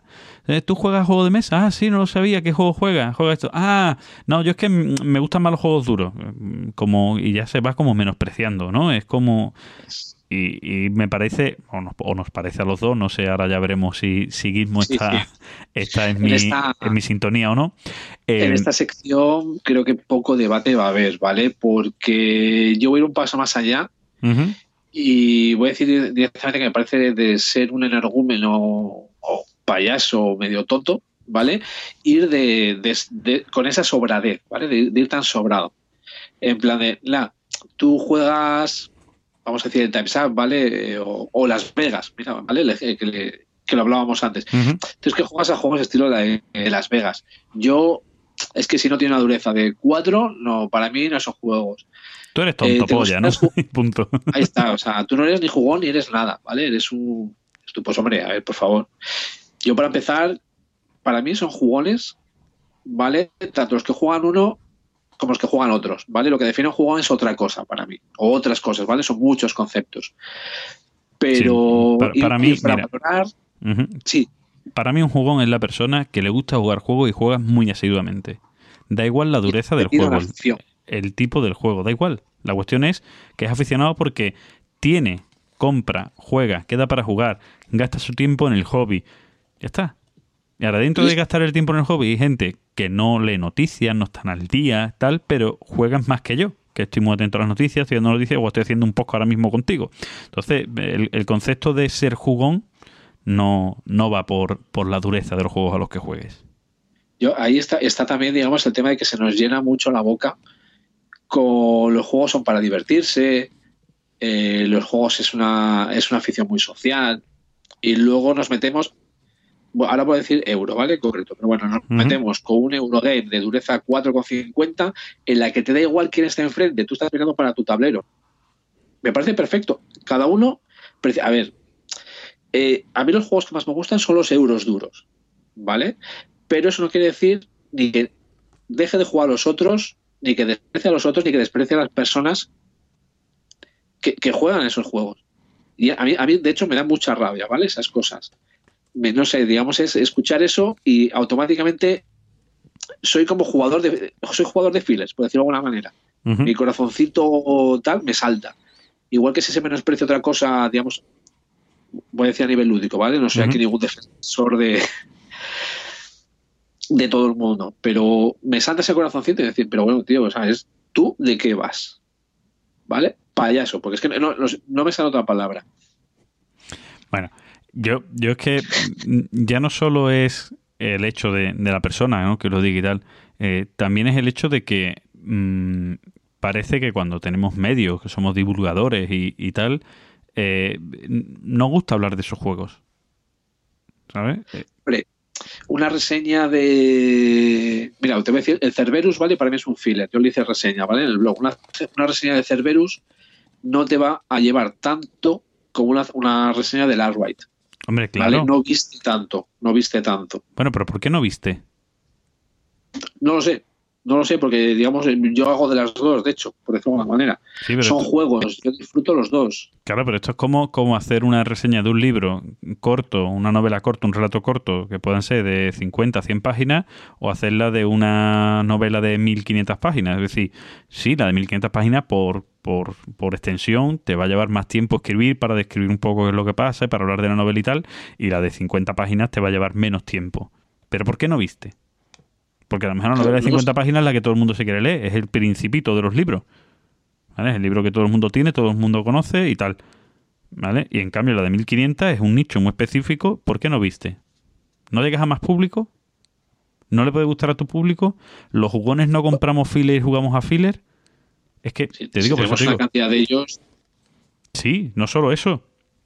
Y una reivindicación típica mía, no solo eso, sino que tú vas a cualquier encuentro, a cualquier jornada, a cualquier quedada larga, ¿vale? De esta típica de en una casa y demás, no, no la típica de que vas a la tarde a tu local de tu club o tu asociación a jugar, no, una quedada larga de fin de semana, de pasar fin de semana por ahí, casa en la sierra, eh, jornadas en Córdoba, las TD, no sé qué, y filler juegas y te llevas y siempre van, ¿vale? Y vas con jugones. Ahora no vas con jugones, vas con tu familia, a la cena de Navidad, no sé qué, y también llevas los fillers. Oye, de sí, hecho, se utilizan mucho para introducir a la gente, tanto que muchas veces escuchas eso de, oye, necesito enganchar a, o quiero enganchar a. Bueno, de la obligación de enganchar a parejas, eso podemos a otro día, pero quiero enganchar a, ¿no? Quiero ofrecer. ¿Qué, qué, qué se suele comentar o qué se suele ofrecer? Se habla mucho de fillers, precisamente. Sí, Eso, bueno, de o- hecho, los juegos que más o, o- o euros medio, ¿vale? Porque Bueno. Catán, por ejemplo, no lo considero yo juego ligero filler, No. ¿vale? Entonces, Yo- y, yo y es otro de los que se recomienda. ¿Eh? Yo lo considero ligero. Y es que diferencio. ¿vale? Eh, igual, igual debería haber empezado por aquí yo. Eh, diferencio lo que son fi- eh, fillers, parties y ligeros, Mm, ¿vale? El filler es el juego del que estamos hablando, que es el que te llevas a cualquier sitio, el juego de relleno. El juego ligero es el que ya vendría a ser, pues, un Ticket to Ride, ¿vale? Un Catán. Vale, yo, yo es que- no lo llamo ligero, yo lo llamo familiares. Que además la categoría Es que que más o menos. familiar, sí.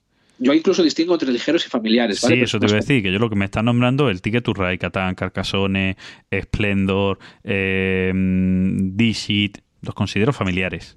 Ahí está. Y hombre, yo hay juegos dentro de esos familiares que por temática o por lo que sea, siendo ligeros, no se los saco, digamos, no los considero para sacar con la familia. ¿no? Sí, vamos. Entonces ahí son los que yo llamo ligeros, por, por hacer esa diferenciación. Pero bueno, son todos ligeros familiares, es la misma categoría. sí. Y luego los parties, que vendrían a ser fillers, pero que buscan la carcajada. Exacto, que buscan que el entretenimiento sea superior, la sensación de, de pasártelo bien sea superior, ¿vale? Y yo además es la línea que más me gusta, ¿vale? Yo hay fillers, juegos cortitos, rápidos, ligeros, de poca duración, que no me llenan tanto como un party. Yo, bueno, es que los parties, a ver, los parties tienen el peligro de ser grupo dependientes.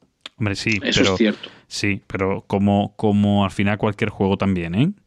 Es decir, que tú, Sí, por supuesto. Es decir, que tú juegas a cualquier juego y ya te hablo hasta de un wargame y también es grupo dependiente, que son uno contra uno. Si el que tienes enfrente es un peñazo llorón que no sé qué, que no sé cuánto, o con análisis parálisis, se a tomar por culo la experiencia de juego.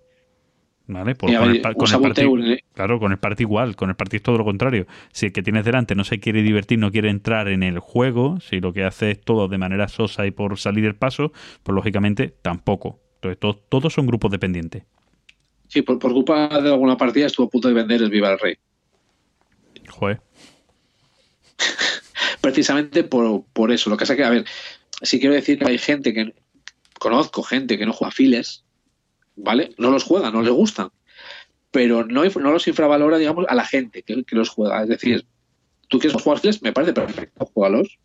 No pasa nada, es decir, no, no hay nada de malo, por decirlo de alguna manera. Yo quizá, digamos, a lo que sí me gusta, me- digamos, lo que sí me saca de mi style, que sí me gusta meter caña es precisamente cuando infravaloras el juego, infravaloras al que los juega. Ahí sí que. Y sí quiero, mira, quiero traer una frase en su día. No me acuerdo si se la escuché o se la leí a, a Bragder, a Alberto. Eh, bueno, el, el diseñador de Náufragos, Miguel Strogoff, publicado igual tiene algo más, pero mil perdones Alberto si me escuchas, pero no- ahora mismo sí que no lo sé, ¿vale? Creo, creo que no. Sé que creo, que, sí, creo que publicado ahora mismo no. Creo que tiene más que tiene Vale. Y la, la frase que dijo eh, eh, es eh, que es más difícil diseñar un filler que diseñar un euro duro. ¿Vale? Que dicha así dices tú, pero ¿qué dices? Y pues sí, eh, digamos, me parece que tiene toda la razón del mundo. Porque un euro duro, me pongo a diseñarlo. ¿Qué le quiero meter? Eh, quiero meterle colocación de trabajadores. Venga, para adentro. Quiero meterle subastas. Venga, para adentro. Quiero meterle lecciones. Venga, para adentro. ¿Cuánto dura la partida? Dos horas. Jo, es que todavía le quiero meter un set collection. Venga, para adentro. ¿Dos y media? Pues venga, para adelante. Bueno, y que si no te encaja, filler. y si no te encaja la mecánica bien, pues añado esto en medio, no sé qué, no sé cuánto, y acabas teniendo un portugués. que igual se parece a un 1800, ¿no? El- al, margen, digamos, bueno, al margen de esto, eh, ahí, es donde voy, ¿vale? Es decir, en un euro duro, tú realmente es que le puedes meter lo que quieras. Por decirlo, a ver, tampoco te puedes pasar, ¿vale? No generalicemos, pero estamos hablando que en un margen de dos, tres horas de partida es que tienes mucho para meter para que el juego esté completo. En un filler tienes que hacer lo mismo, pero en una duración de media hora. Y esa es la complejidad, ¿vale? Por lo que es más difícil diseñar un filler que un euro duro. Es lo, digamos, ahí lo, esa, esa frase, digamos, cuando la escuché, me pareció, digamos, eh, y luego que son los que más se venden. ¿vale? Que también muchas veces se escucha, se escucha el tema de, de- del tema de las ventas y, y de todas estas, los juegos que más se venden son, los- son los fillers, son los juegos que mucha gente pues ha entrado en la afición gracias a ellos y se siguen disfrutando, ¿vale? Como bien dices tú, son los juegos que se llevan. Siempre te llevas un filler a algún sitio. Yo, bueno, por ir más lejos, precisamente, mira, en las en las CLBSK, ¿vale? En las jornadas estas de, de, de- de- de- de la BSK, yo tengo que mantener precisamente mi prestigio con Files Parties. Ahora tengo un compromiso y yo soy jugador de euros duros, ¿vale? Como bien, bien digo, yo con Exploter y 18XX puedo vivir. Y me gustan los euros duros y, bueno, Wargames ligeros. Pero bueno, sobre todo los euros duros, ¿vale? Es, digamos, mi nicho. Y tengo, digamos, que mantener mi prestigio de llevar Files Parties que sean, digamos, originales y, divertidos. Y los disfruto como el que más. O sea, entonces, por un lado no entiendo, yo digamos a, no sé, esas ganas de ir de, bueno, de sentirse superior. Mira, quizá podría ser un buen resumen, ¿no? Sí. Bueno, a ver, su- superior no. Eh, esto es como, como el, el aficionado a las películas. Es como Sí. dársela de entendido. ¿Vale? Como yo Sí, ya también. pasé por ahí y superé esa etapa, yo estoy en una etapa por encima tuya. ¿No? Sí, tal cual, tal cual, o sea, Va por ahí decir, ya, yo ya cine comercial vi, ahora estoy con cine sueco, que no me entero de nada, pero estoy con cine sueco. pero Vale. como mola, y tengo unas gafas, Sí, tengo unas sí. gafas que Por- las patillas son de tres metros. Claro. Pero luego a mí, a mí es una cosa que me hace mucha gracia. eh, bueno, eh, tú lo sabes, pero nuestros oyentes a lo mejor no. Yo soy jurado del JDA, he sido jurado del JDA durante muchos años. Y todos los años cuando presentamos a, lo- a los finalistas, que es cuando empieza el debate fuerte, y luego con el ganador también, pero con los finalistas empieza la crítica de, pues vaya juegos, pues vaya mierda, pues no han sacado este, que nada más que son juegos ligeros, que no sé qué, es que no sé cuánto, no. En- para empezar en el JDA entran todos los juegos, pero los que estamos del jurado sabemos qué juegos son para todos los públicos. Eso es súper importante. No significa para todos los públicos porque sea más fácil y creamos que la gente es tonta. No. Tenemos que estar para todos los públicos porque son juegos que todo el mundo puede jugar, que todo el mundo se va a divertir. Porque es cierto que posiblemente yo personalmente disfrute más con un Feudum, por ejemplo, que con, eh, con un Dixit, por ponerte un ejemplo. Pero eh, sé que el DC, si me lo llevo a cualquier grupo de juego, lo voy a poder jugar y la gente lo va a disfrutar. Y Feudum ya tengo que mirar muy bien con quién lo juego. ¿Vale? Eso no quiere decir ni que uno sea mejor ni peor. ¿Vale? Quiere decir que uno tiene un mercado y uno tiene un mercado mucho más amplio. Dentro de ese mercado amplio, que suelen ser los juegos de este tipo, los juegos familiares y demás, pues posiblemente, yo muchas veces incluso lo digo, posiblemente sean reconocidos como mejores juegos. ¿Por qué? Porque es un juego que gusta a más gente. Cuando una cosa gusta a mucha gente y no hay por detrás una campaña de marketing, ¿vale? Para diferenciarnos de la música, que todo el mundo suele decir, bueno, pues ahí tienes a Bisbal con la mierda de música que hace. No, olvídate, eso hay campaña de marketing. No, aquí no hay campaña de marketing. Aquí en la radio nadie te dice, juega DC, juega DC, juega DC. No, ¿vale? Sino que llega, te lo enseña y la gente lo compra y la gente del boca a boca va, porque DC, yo todavía no he visto un anuncio en la televisión sobre el DC, ¿vale? Por ponernos un ejemplo. Va- va- Vamos a ser los primeros. Mientras tú, mientras tú sigas hablando, yo voy por detrás. Vale. Compra Dixie. Compra DC. Compra Dixie. comprar, anunciar DC. Eh, entonces, el, el concepto es, si ese juego ha llegado y lo tiene muchísima gente y mucha gente lo ha jugado, oye, pues es porque el juego funciona y porque el juego a la gente le llama la atención. ¿Vale? No porque hay una campaña de marketing, como digo, y por lo tanto el, un valor propio del juego. No hay nada por atrás que haga que ese juego llegue a más gente. ¿Vale? Y yo creo que eso es súper importante. Entonces, cuando la gente critica eso, la critica porque quieren que su juego favorito sea el ganador. No porque piensen, claro, no porque piensen con una mentalidad abierta de, oye, es verdad, del juego que se han publicado este año, Virus de Transgis Game es el juego que más gente ha jugado, juego que todo el mundo flipa, juego que todo el mundo quiere jugar. Oye, algo tiene el virus. Oye, a mí no me gusta el virus, ¿eh? por ejemplo. Juego que, que a mí personalmente no me gusta. Me parece que adolece de un fallo de que para acabar el juego, para acabar la partida, mm, te puede llevar media hora porque si todo el mundo puede sabe más o menos jugar, todo el mundo va a putear al que está a punto de ganar, pasa a otro jugador que está a punto de ganar, todo el mundo le putea, el que está a punto de ganar otra vez le putean y así te Estilo puede- Munchkin. Sí, estilo Muskin, exacto. Entonces, pasando eso, pasándole eso, aún así, pasándole eso, el juego es un juego que ha divertido a mucha más gente que, mm, no sé, que El que no, Que que el- Feudalia, por ejemplo, o el Outright, ¿vale? Juegos que... mm, El Outright que ha sido muy de nicho. Te voy a decir un juego que ha llegado al Blu-ray, un juego que ha llegado al mercado, que ha llegado al mercado español fuerte. Blu-ray. Eh, sí. Mejor lo comparamos con juegos, ¿vale? Bueno, el Imperial Assault, ¿vale? Pa- Venga, vale. pa- Ese sí. ¿Vale? El Imperial Assault es un juego de la franquicia Star Wars, que ya también llama mucho la atención y que puede, puede jugar más con Sí, el marketing de que viene. Claro, que viene de una franquicia fuerte. Es un Dungeon Crawler que viene de una franquicia fuerte. Pues bueno, pues mucha más gente habrá jugado al virus y le habrá, le habrá apetecido jugar al virus más que al Imperial Assault. ¿Vale? ¿Quiere decir que Imperial Assault sea menos juego que virus? No, pero al contrario tampoco. Porque Imperial Bueno, Assault pues- las partidas sean más largas, eh, las reglas sean más densas, etcétera, etcétera, no quiere decir que Virus sea menos juego. Posiblemente llegar a ese diseño, hacer que todo el mundo se divierte y que llegue a todo el mundo sea mucho más complejo que tener un juego de John Crowley que cuando tenga un problema lo soluciono poniéndote una carta de evento o una nueva carta Ahí de arma. Ahí está la frase de Blackder. Claro. Vale. Es decir, meter, meter todo lo que quieres meter en el juego en solo 30 minutos. Sí, y, y bueno, y, y no solo eso. Prima la experiencia. ¿Vale? Es decir, tú en un Dungeon Crawler no te diviertes per se. No hay algo que diga, hostia, que bien me lo he pasado, que risas. No. ¿Vale? Te diviertes porque te gusta jugar. Pues en el otro también te gusta jugar, pero además te tiene que divertir, que es lo que hablamos de los parties, ¿no? Hostia, pues ese Sí. punto es complejo, ¿eh? Jugar que, que las emociones sean favorables de una persona en una partida, para que se divierta, para que se ría y demás, es complejo. Llegar a ese punto es complejo. Yo, por ejemplo, mm, creo que ya no sé si en algún episodio de podcast lo he hablado, fue en el piloto.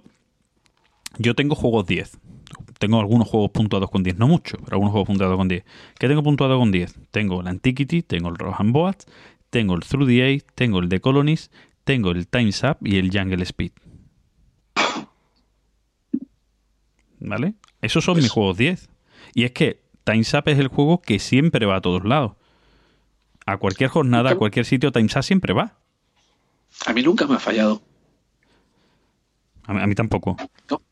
Tengo, tengo dos times up y nunca me ha fallado. O sea, sea el que sea, ahora saco más uno por el tema que me gusta más el otro, pero siempre, siempre ha triunfado. A ver, si voy a decir, pues por, lo- como bien decías, ¿no? El tema de diferenciar cuando te vas de casa y cuando te vas un viernes a jugar a- al club, ¿no?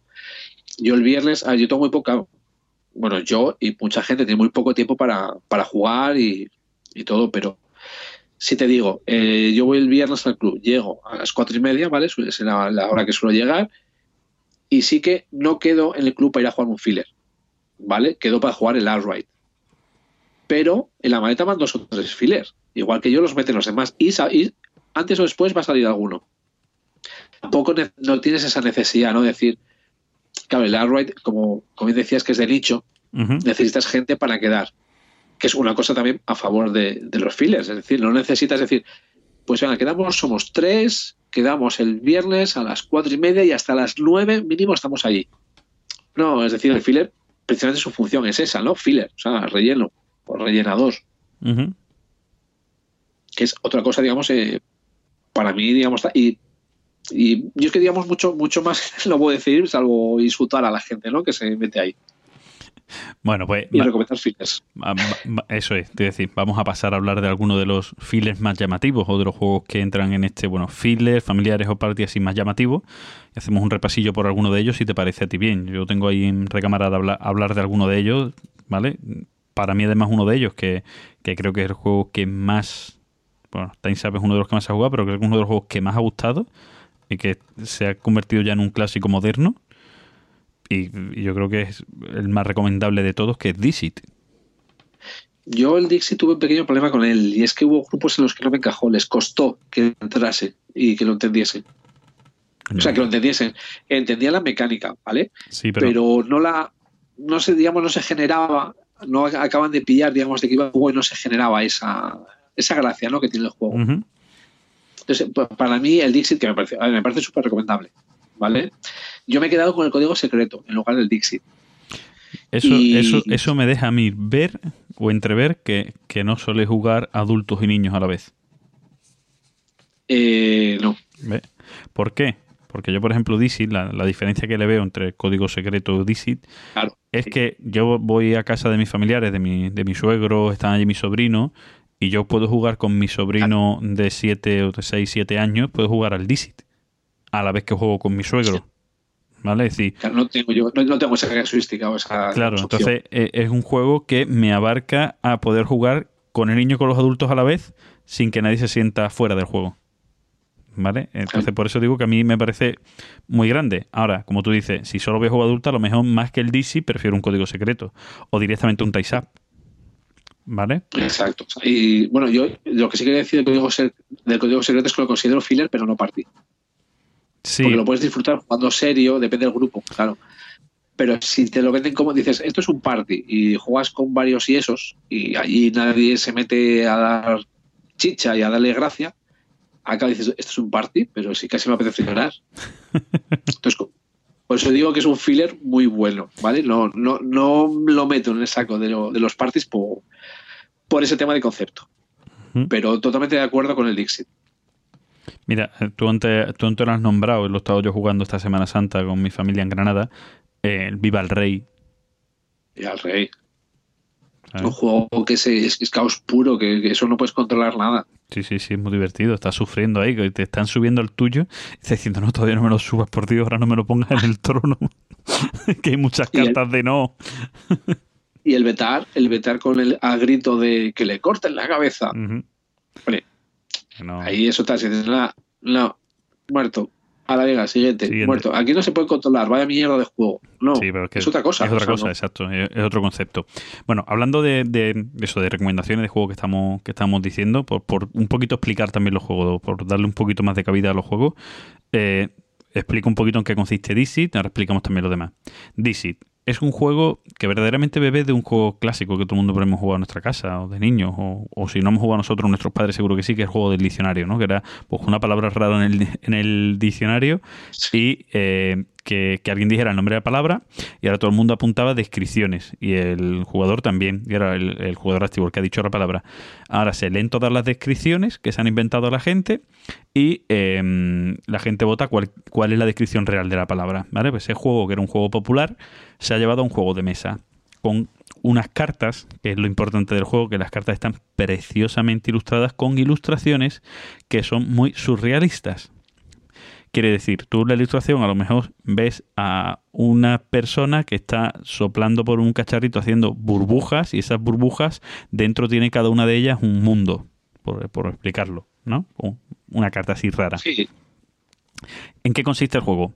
Hay una persona que es la que habla en ese momento que le dicen el cuentacuentos, creo recordar que es lo que dicen en el juego, que, Sí, es una cuenta cuentos. sí, que coge de las seis cartas, que todos los jugadores tienen seis cartas, coge una carta y dice el nombre de la carta.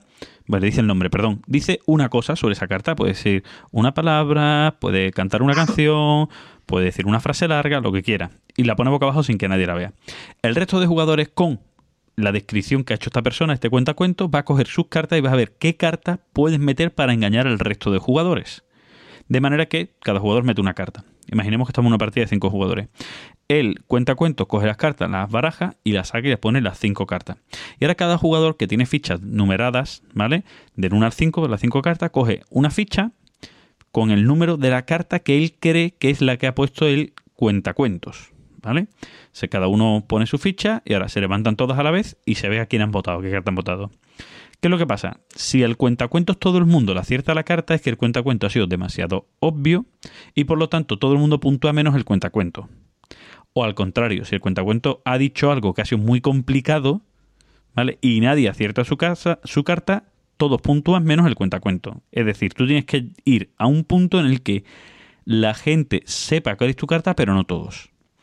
Y los demás jugadores van a ganar puntos si aciertan la carta de cuentacuento y si además engañan a los otros jugadores y los otros jugadores votan su carta como si fuera la del cuentacuento. O sea, el juego es, en ese aspecto es genial, ¿vale? Muy simple, muy tonto, Sí. pero genial. ¿Por qué digo yo que es un juego que me parece grande? Porque como es un juego con dibujos, no tiene letra, no tiene texto, no tiene referencias claras a nada, como puede ser Sack, que son personajes famosos, no tiene referencias claras a nada, sino que es algo surrealista, los niños pueden jugar. Es fácil que los adultos nos adaptemos a los niños en ese surrealismo. ¿Vale? Y los niños van a decir cosas y nosotros vamos a intentar adivinar de los niños. Cuesta más, y esto siempre pasa, cuando el niño se dé cuenta cuento y pone su carta, cuesta mucho acertar la del niño porque los adultos intentamos más fácilmente asemejarnos al niño, o sea, a la mente del niño. Y cuesta mucho, muchas veces luego acertar la carta del niño. Eso es súper divertido. Cuando hay un niño en una partida me encanta. Cuando hay dos niños además, entre ellos parece que se entienden mejor, lógicamente, ¿no? Por la, la cuestión cognitiva Sí, de claro. las edades. Y es, y es fantástico. Entonces, mm, se crea eh, eh, una eh, con la simplicidad del juego, se crea un- unas sensaciones en las partidas muy bonitas, muy simples y muy bonitas, que, que, que funcionan muy bien. El juego solo tiene una pega, que es muy importante la pega que tiene, que son las referencias muy personales o individuales. Es decir, si mi mujer y yo Sí. estamos jugando con un grupo de cuatro personas en una jornada que apenas nos conocemos, yo puedo decir algo que solo mi mujer entienda. ¿Vale? Entonces hago que acierte una sola persona y que el resto no. Eso es el fallo que tiene el juego. Es el único fallo que puede tener ese juego. Por lo demás, un juego. Fallo de los jugadores más que el juego. Sí, pero el juego, el juego yo. muchas veces premia eso porque tú intentas ganar. Eh, Claro. Muchas veces además no es algo individual, personal, familiar que pueda ser, sino algo simplemente de que yo sé que mi mujer es friki de los estudios Ghibli y yo también y hay una carta que se asemeja a Totoro. ¿Vale? Y yo digo, Claro. y yo digo eh, el personaje que se alimenta de bellotas en el bosque, pum, y lo pongo. Y toda la gente puede ver. San Cerdo y mi mujer ve y dice, es Totoro. ¿Me entiendes o no? Claro. Ya está. Entonces, Sí, sí, no, sobra porque, bueno, puede pasar en otros, ¿eh? por ejemplo, el código secreto, que lo que hace es las imágenes las pasa a palabras y por equipos un capitán tiene que hacer que su equipo acierte las palabras que se asocian a lo que él dice. También puede pasar, o sea, entonces tampoco te diría que fallo, ¿vale? Salvo que lo explotes a tu favor. Sí, bueno, pero me refiero que, que es el único pequeño defecto que puede tener ese juego, porque por todo lo demás Sí. es muy redondo. ¿Vale? Bueno, ese, ese es DC, que para mí es el, uno de los top también, ¿no? El otro, que siempre digo que es mi juego 10, es el Time's Up, que si, quieres te dejo que lo expliques tú de manera rápida, Gizmo, para que hables tú un poco. No, no, no. Creo que, creo que lo, hemos, lo, lo hemos hablado ya creo en el segundo programa. Sí, lo De hecho, comentaste. en nuestro, timeline. Ah, vale, es verdad, es verdad. Bueno, pues, lo hago rápido un resumen Bueno, rápido. Eh, Sí, típico, típico juego de acertar personajes Exacto. Eh, eh, por equipos que viene a ser una mezcla de, yo lo suelo decir, de tabú, de password y de movies. Sí, más o menos. ¿Vale? Más o menos. Porque no, no es que tengas unas palabras como tal que no puedes decir, tipo el tabú. Eh, mm, lo que pasa es que se va limitando la comunicación. A mí un juego, yo, yo este juego lo he utilizado mucho en talleres sobre lenguaje y comunicación con alumnos, ¿vale? Eh, porque es un juego que básicamente eh, puedes explicarle a los alumnos el marco referencial, la importancia del marco referencial en la limitación del lenguaje. Pues, hasta dónde llega un juego, ¿eh? Sí. ¿Por qué? No, no. ¿Por qué A ver, digo yo esto? estuve trabajando. Sí, sí, ¿por qué? ¿A qué, a qué me quiero referir con esto? El juego es un juego, como, como decimos, que vienen cartas de personajes, personajes famosos, ¿vale? Eh, ficticios o reales, pero personajes, al fin y al cabo. Y, como decimos por equipo, la cuestión es adivinar el personaje. Yo saco la carta, leo el personaje y, y tengo que hacer una descripción del personaje, ¿vale? El juego tiene tres fases. La primera es simplemente una descripción del personaje. Y yo a lo mejor digo... eh, eh, jugador de fútbol que metió un gol gracias a la mano de del ángel, la mano de Dios o la mano de ángel, no recuerdo. La mano de Dios. La mano de Yo Dios. tampoco soy futbolero, sea, Sí, pero ¿ves? La mano de Dios. Y lógicamente Sí. alguien diría Maradona. Maradona. Vale, muy bien. ¿Qué pasa? Que van a salir, son 40 personajes que van a salir todos, todos tienen que salir, se van a salir todos, todos vamos a escuchar la descripción de los personajes y luego vamos a hacer una segunda ronda con los mismos personajes, pero limitamos la comunicación a una sola palabra. ¿Vale? Si, si solo hubiera un futbolista en el juego, pues yo a lo mejor cuando me toca la carta Maradona digo futbolista. ¿Vale? Entonces ya es Maradona. Claro. O digo Dios y la gente dice Maradona, ¿vale? Y luego hay una tercera fase que es con mímica. Ya no puedes hablar, ya es mímica. Pues ya que es más fácil. Hago el salto y golpeo con la mano en vez de con la cabeza y con la mano a la vez, pues ya está. Y la gente diría Maradona, ¿vale? Poco. Esa simplicidad, pues tiene un juego que la verdad es que te crea risas aseguradas, ¿vale? Que, que tiene momentos Sí. muy divertidos, muy, muy divertidos. ¿Vale? Yo tengo una anécdota con el juego. Cuando hablamos de Two Lane, yo conté alguna anécdota, pero no conté una con, con un grupo de amigos que fue la palabra, o sea, el personaje Stephen Hawking. ¿Vale? Salió Stephen Hawking como personaje.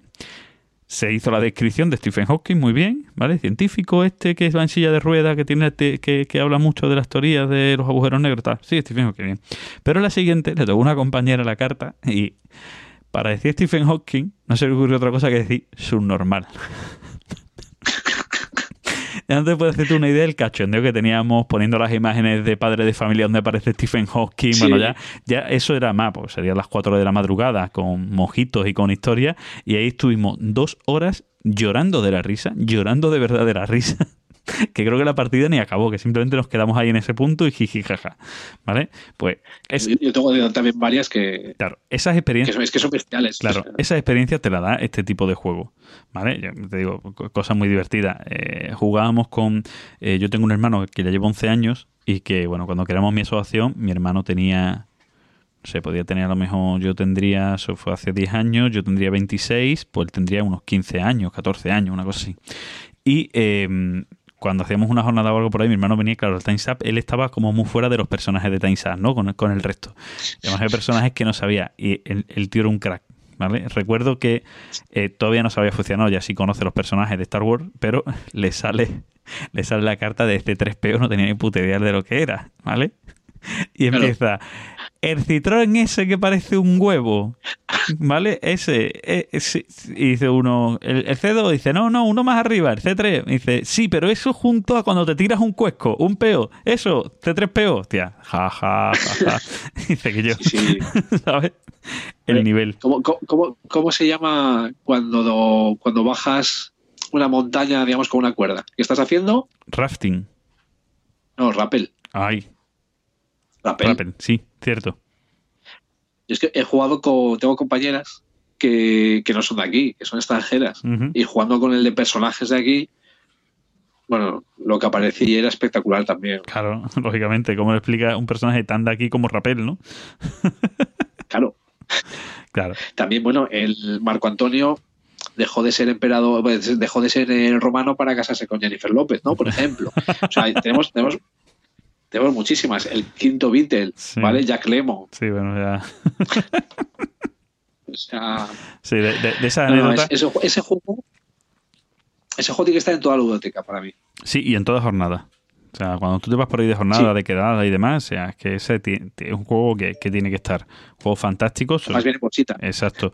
Juego fantástico para por la noche. A día de hoy, eh, yo tengo la edición antigua, la edición amarilla antigua, pero a día de hoy eh, hay ediciones nuevas que son temáticas, por decirlo de una manera. Sí. Está el, el Academy. La Academy. Exacto, el Academy que le gusta mucho a la gente porque no solo vienen personajes, sino que vienen canciones famosas, películas famosas, ¿no? Entonces tiene, tiene otra, ¿Y esta película cuál es? claro, y tiene ahí otras historias. Y está, y está muy guay, la verdad que está muy guay. Ese juego para mí es un juego 10, un juego que tiene que estar. Luego tengo otros juegos Yo- 10, como decía antes, que como es el Jungle Speed, que es un juego de habilidad y de reflejo y, y es un juego tonto, pero yo me harto de reír con ese juego. ¿Vale? Juego de sacar carta y si tu carta es igual que la de otro jugador, aunque cambie el color, tienes que ir a por el tótem que está en el medio. Tótem que sale disparado, manotazos que te pegas, arañazos que te dan. Fantástico, un juego fantástico, muy tonto, muy tonto. Tengo unas cartas especiales que ya en vez de ir a por las cartas iguales vas por las cartas que sean del mismo color, una carta que todo el mundo va por el tótem, cosas así. Pero un juego muy divertido, que te ríes mucho, que es una experiencia de juego muy satisfactoria. Que yo no conozco a nadie, conozco a gente que luego a lo mejor no quiere jugar al juego, por lo que sea, por no apetece en ese momento habilidad o tal, porque no reflejo. Pero no conozco a nadie que se lo haya pasado mal jugando al juego. Que son conceptos distintos. A lo mejor no- lleva ello, lleva ello. Claro, un- tú dices, mira, yo es que soy muy mal y no quiero jugar más. Pero cuando he jugado me he hartado de reír. ¿Me entiendes? Ese concepto está ahí en el juego. Yo el, el que sí que me es el, bueno, el hombre es lobo y, y derivados. Sí, sí, eso es otro, otro clásico. ¿Vale? Este Ya, ya no solo el una noche, sino ya digamos, pues bueno, la resistencia, ¿vale? El, juegos de roles ocultos, juegos juegos de roles ocultos donde hay que descubrir quién es el traidor.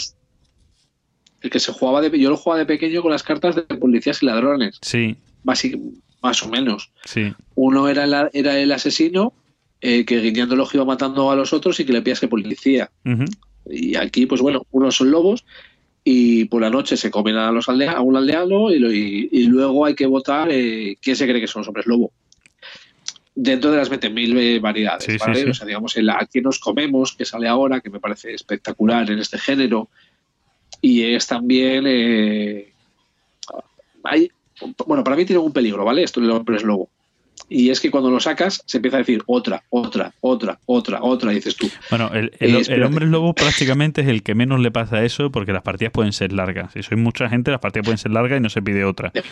¿Vale? Pero hay otros, como puede ser la Resistencia o el Secret Hitler o alguno de estos que son más cortos en duración, que ahí es cuando dice encadenas tres o cuatro partidas seguidas. Yo aquí, aquí- mira, aquí- del Secret Healer sí tengo que mencionar, ¿vale? Tengo que contar una anécdota, Ujú. ¿vale? Hola, Calino. Eh, así, él, él ya sabe ahora por dónde vamos, ¿vale? Para que, muy resumidas cuentas, en Secret Healer hay eh, liberales, otros personajes que son fascistas, y luego hay uno que es Hitler. ¿vale? Entonces, eh, cada turno, ¿vale? Van saliendo, bueno, diferentes votaciones, ¿vale? Que, que se proponen, y tú tienes una carta que te pone si eres fascista o liberal, y luego tienes una carta de sí y no, que son las que utilizas para, para votar. ¿vale? El principal objetivo de los fascistas es que Hitler sea nombrado canciller, y eso se hace en una votación. ¿Vale? Los fascistas saben quién es Hitler, pero Hitler no sabe quiénes son los fascistas. Y aquí llegamos a la votación, ponemos todas las cartas de votación y venga, le damos la vuelta y empiezas a ver sí, sí, sí, no, fascista, sí, no. Eres tú, coño, ya tenemos a un fascista. No, te has dado cuenta el pequeño detalle, Sí, sí, sí, sí. pero no acabó ahí la cosa, ¿vale? Es decir, vale, ya tenemos, ya se sabe quién es un fascista, eh, ni de coña va a salir en las votaciones, eh, ni nada. Crucificado, ¿vale? Todos a meterle caña. Llega a ser presidente, obviamente su propuesta no sale.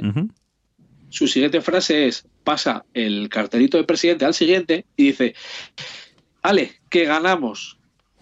Y tú, mira, ya tenemos a fascista, ya tenemos a Hitler. Eh, ahí acabó la partida. Obviamente no ganaron, ¿vale? Porque Hitler tiene que ser canciller, no presidente. Pero desde entonces se le ha quedado a- Claro. al hombre, ahí, digamos. Ahí se, ahí se lío. Dice, aquí hay que llegar allí y punto, ¿no? Ahí está, toma por saco. Eh, también, digamos, también estas anécdotas siempre se te acabas riendo mucho más con la gente que lo ha jugado, Hombre, ¿vale? Digamos, quieras que no. Y yo, si quieres, comento algunos no tan parties, un poco más serios. Venga, dale. ¿vale? que son files, digamos, los típicos de cartas, como puede ser el toma 6, Ujú. yo prefiero toma 11, que van en la misma línea. Básicamente que tú tienes tus cartas, se van jugando de una en una, y se van colocando en cuatro montones, pero se colocan en orden ascendente. Digamos, eh, y básicamente se trata de no comerte las. Cada una de los cuatro montones que hay tiene un límite de cinco cartas. Si tú tienes que poner la sexta, da bien el nombre, toma 6, te llevas las cinco que hay, se genera un nuevo montón y esos puntos son puntos negativos. este juego suele triunfar siempre. Siempre, También, ¿eh? siempre. no, no es de no es de los de generar risas, ¿vale? Digamos, puedes jugarlo serio. Te acabas riendo, te acabas metiendo con el que se lleva las cinco cartas con muchos bueyes, que son negativos, por supuesto te acabas metiendo con él. El toma 11, que va en esa línea, lo hace un poco más controlable, pero sigue siendo un filler muy bueno. El, no gracias, ese digamos, juego que triunfa sí o sí, ¿vale? Muy resumidas cuentas, son cartas que van del 3 al 35, pero no, no están todas en juego, ¿vale? Hay unas cuantas que quedan fuera y el objetivo es no llevarte cartas porque las cartas son puntos negativos. Tú tienes unas fichitas para apostar, por decirlo de alguna manera, que son puntos positivos y el, el, vamos, el juego es tan simple como se le da, sale una carta. Tú decides si te llevas la carta o le pones una fichita para decir yo no la quiero y pasa al siguiente. Si te llevas la carta, te llevas todas las fichas que tiene encima. Eso sí, carta que te lleves, puntos negativos que, que te llevas. Con la cosa que si haces una escalera, solo puntúas la carta negativa. Quiere decir, si tienes el 20 y tienes el 22, tienes menos 42 puntos. Pero si tienes el 20, el 21 y el 22, son menos 20. ¿Vale? Muy pocas veces he visto ganar con puntos positivos. Sí, sí, ese juego, es un puteo. Es intentar llevarte lo menos peor. Lo menos peor. Y, y si hay alguna mala, pero que a ti te viene bien, es decir, sale un 35 y tú tienes el 34, es decir, Baja- que empiecen a meter fichas, Baja- que yo ya me la exacto, llevaré cuando Baja esté hierro por ella. Y sí mencionar uno que me, me está funcionando además muy bien, que es el Five Colors, el 5 Colors, que es eh, de los japoneses que hablábamos antes, de estos de...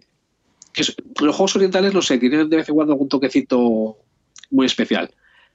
Y este, bueno, es tan simple como hay cartas de cinco colores, ¿vale? Las cartas van del 1 al 6 y en cada ronda se le dan cinco cartas a, los jugadores. De esas cinco cartas los jugadores van a jugar cuatro, ¿vale? Pero eh, la, eh, la primera vez juegan dos boca abajo todos a la vez. Luego una boca abajo todos a la vez y luego otra boca abajo todos a la vez. Una vez que cada jugador tiene cuatro cartas delante suyo, se mira qué cartas van a puntuar. Y es el color que más cartas tenga, puntúa. Salvo que se pase. ¿Vale? Si hay un color que tiene demasiadas cartas, depende del número de jugadores, pues más o menos, ese color queda eliminado y gana el siguiente, color. Si los dos colores que más cartas tienen están empatados, los dos se van fuera y puntúa el siguiente. Salvo que haya X número de unos, que entonces da igual los colores, que ganan solo los unos. Y, con esa tontería, ¿vale? De juego, tienes, digamos, un filler que funciona de, de maravilla. Pues sí. Mira, yo de, de los juegos que son fillers también, que entras muy bien, que no son juegos party, que no son de jiji jaja, eh, tengo uno que me, que me encanta, que además te crea una tensión en la partida tremenda, que es el Anabi. Bueno, es buenísimo ese juego. Claro, es una, una genialidad. O sea, un juego tan simple, De los- una genialidad. De los pocos cooperativos que me gustan. Sí, pues no, ahí- ahí- aquí no hay efecto líder como tal.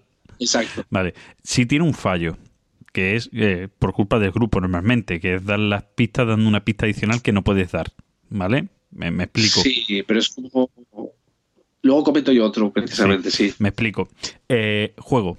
El juego es un juego en el que tenemos que intentar hacer una escalera de color con cinco eh, tipos de cartas que hay, ¿no? Cinco colores de cartas que hay que están numeradas del 1 al 5. Pero eh, nosotros tenemos que bajar cartas que tenemos en nuestra mano, pero que nosotros no vemos. Es decir, nosotros cogemos una carta de una, una mano de cuatro cartas y se la mostramos al resto de los jugadores. No la vemos nosotros.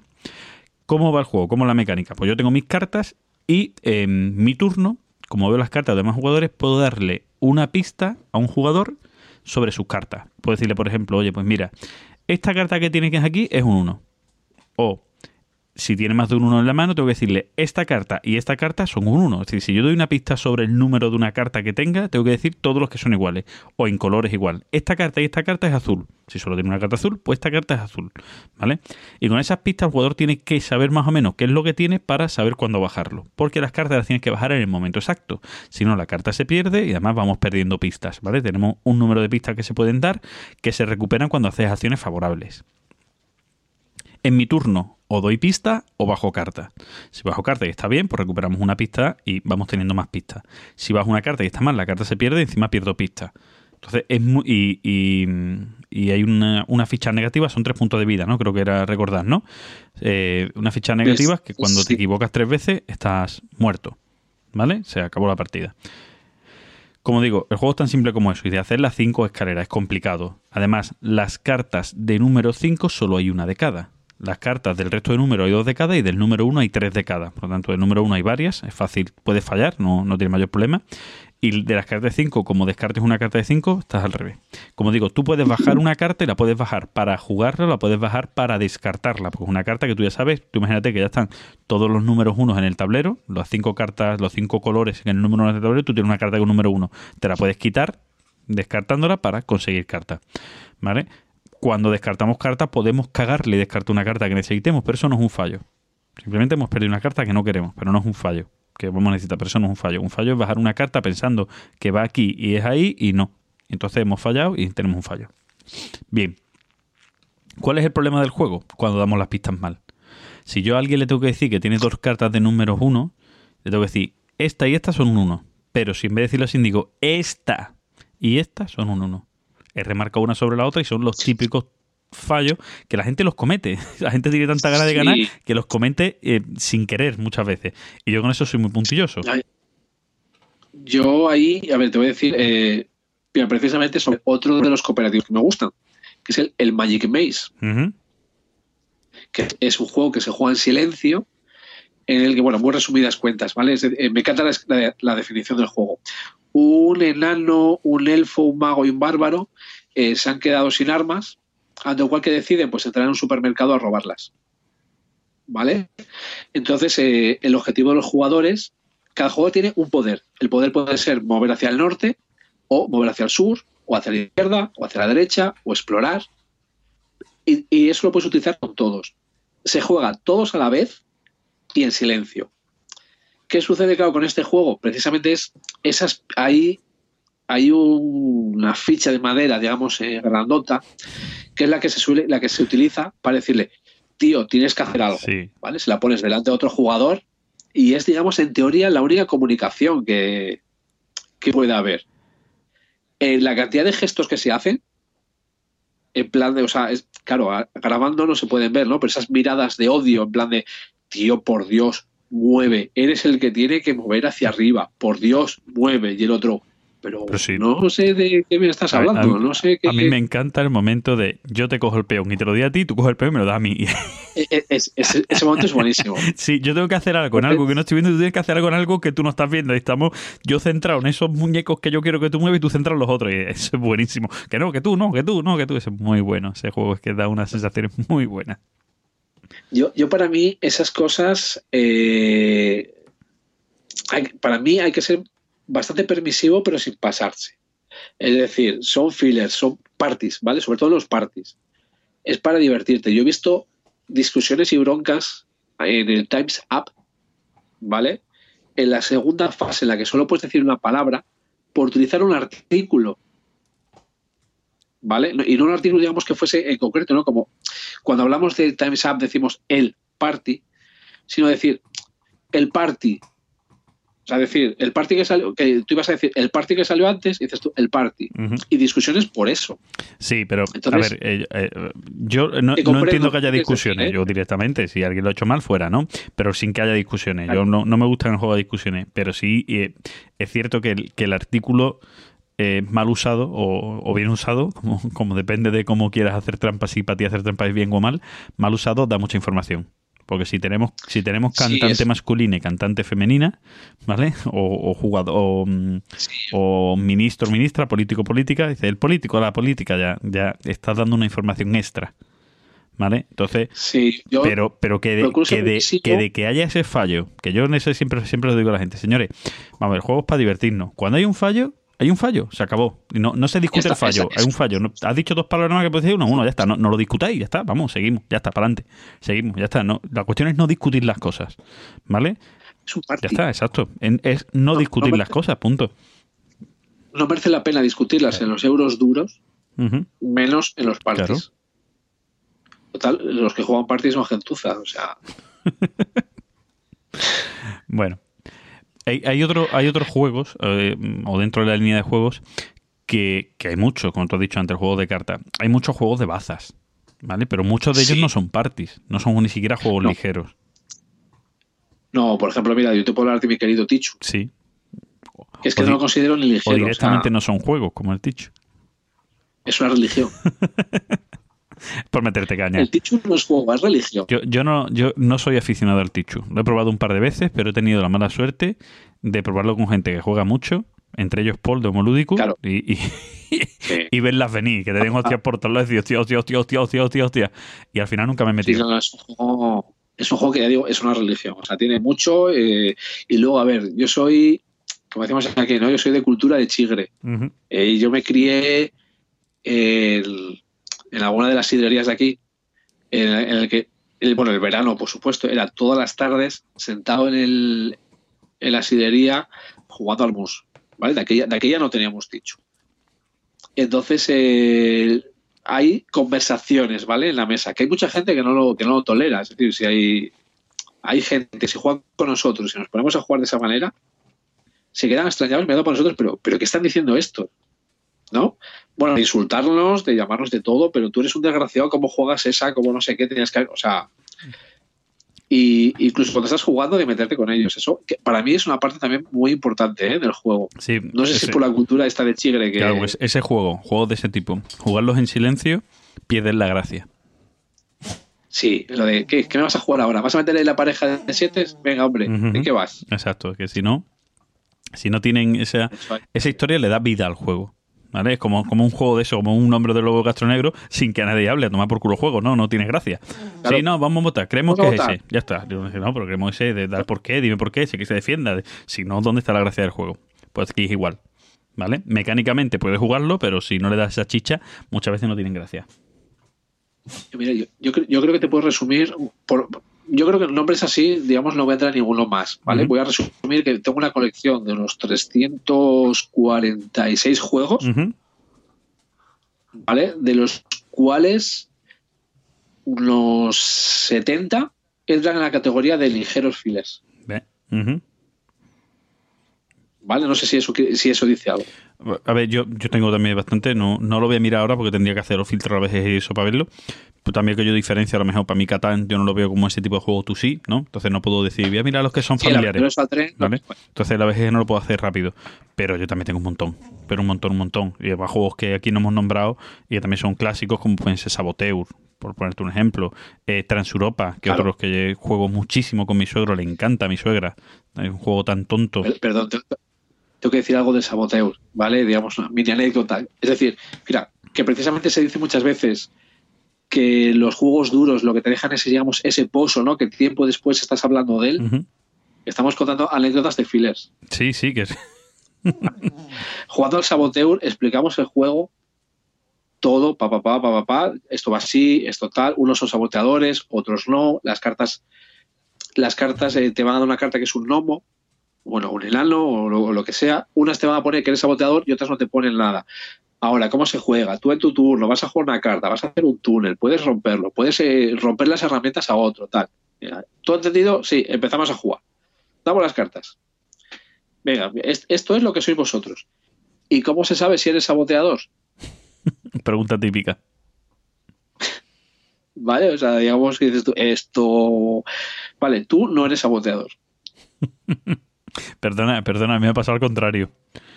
Que como, como el saboteador pone saboteo, se piensa que en todas las cartas va a poner saboteo porque es el nombre del juego, y uno dice, ah, que yo era saboteador. Y dices, sí, te lo pone en tu carta. Ah, es que como pone saboteo y es el nombre del juego, pensé que en todo lo iba a poner. Digo, claro. Anda que. Yo, digamos, voy a- voy a hacer una, digamos, una frase en plan conclusión que es que lo, lo importante realmente es eh, jugar y disfrutar lo que se está jugando. Exacto. Y que, y que no hay que está. menospreciar juegos porque no sean duros, porque no sean juegos largos, porque no sean juegos que nos exijan mucho a nosotros como jugadores, y menos todavía porque a ti mismo no te gusten. ¿Vale? A veces. Es, es, es- es justo lo que voy a decir yo ahora. Es decir, eh, lo que te gusta a ti no le gusta a todo el mundo. Exacto. Y no hay que menospreciar. Es decir, Y lo que me gusta a mí tampoco le gusta a todo el exacto, mundo. ya está. Ah, No todo el mundo tiene tan buen gusto como yo, ya está, eso no pasa nada. ¿O no? ahí está. Bueno, pues con esto cerramos nuestro abro hilo. Sí. De, este, de esta sección sí nos gustaría, nos encantaría que abrierais debate, ¿vale? Eh, vamos a abrir hilo, que lo hemos hecho mal, porque hemos abierto un hilo genérico ahí de conexión lúdica en la BSK, pero vamos a abrir un hilo de este episodio ya en la BSK y es un sitio propio para comentar y lo que no estoy en la BSK en los comentarios de Ivos, ¿vale? También podéis comentar lo que queráis o incluso en Twitter podéis comentar lo que queráis. Queremos que de este, del Abro Hilo, haya debate. Es donde nos gusta que haya debate. Y el debate puede ir por qué pensáis que vosotros, que mm, para vosotros sí son juegos ligeros por Catán y no sé cuánto, o que sí para vosotros son menos juegos que otros juegos, lo que queráis, ¿vale? O que eh, Gizmo te ha llamado payaso porque no te gustan los juegos ligeros y tú te cagas en sus muelas, lo que queráis, podéis comentarlo, ¿vale? Puedo, puedo- subir la categoría, ¿vale? Sí, bueno, sí, yo he dicho payaso ahora, pero antes dijiste más cosas. Pero- El, argumento dije. Y voy a decir una palabra que le gusta mucho a Mitchell, que es la de castrón, bueno, ¿qué significa Castrón? que es esta aquí. Bueno, básicamente, eh, si cambias las letras, viene a ser muy parecido. Vale, perfecto, perfecto. Es como carbón, ¿no? Como las abuelas que decían. Sí, ¿Qué carbón? Más o Vale, menos. perfecto. Bueno, pues eso. De esto sí nos gustaría que comentarais para que en la sección que es justo la que viene ahora, menciones y replis, podamos pues nombraros y, y ver un poquito qué nos habéis dicho sobre esta sección, ¿vale? Y aprovechamos y nos vamos a ella. ¿Te parece bien, Guismo? Vamos a hacer alguna mención. Pues eso, vámonos a menciones y replis.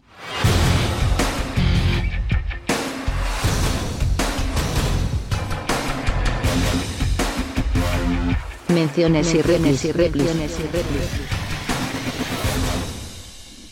Bueno, pues ahora sí tenemos algunas cositas que comentar. No mucho, no hemos tenido mucho debate como tal, ¿vale? Pero sí hay mucha gente que nos ha comentado, ¿no, Guismo? Y, y podemos, podemos hablar de algunas cositas. Yo me he metido aquí en la BSK, Sí. en la gente que nos ha comentado por la BSK.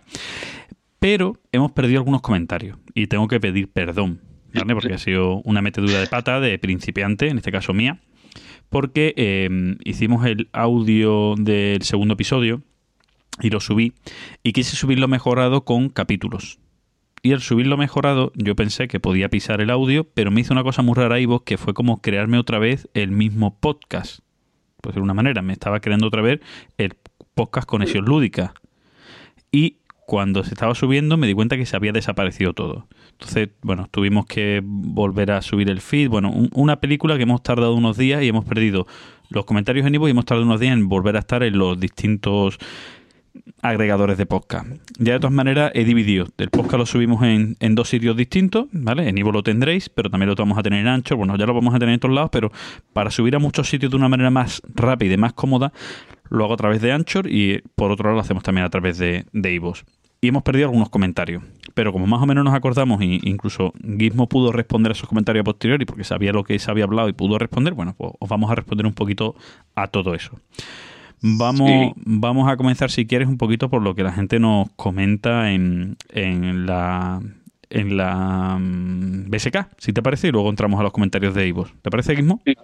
Da- dale tú a ese, le doy yo a, los, a, a la de iVoox. Vale, mira, pues Gelete, que dice que ya nos ha escuchado, que ya ha escuchado primero, que, que mm, te dice a ti directamente que si vas a hablar del Spy Empire 4X.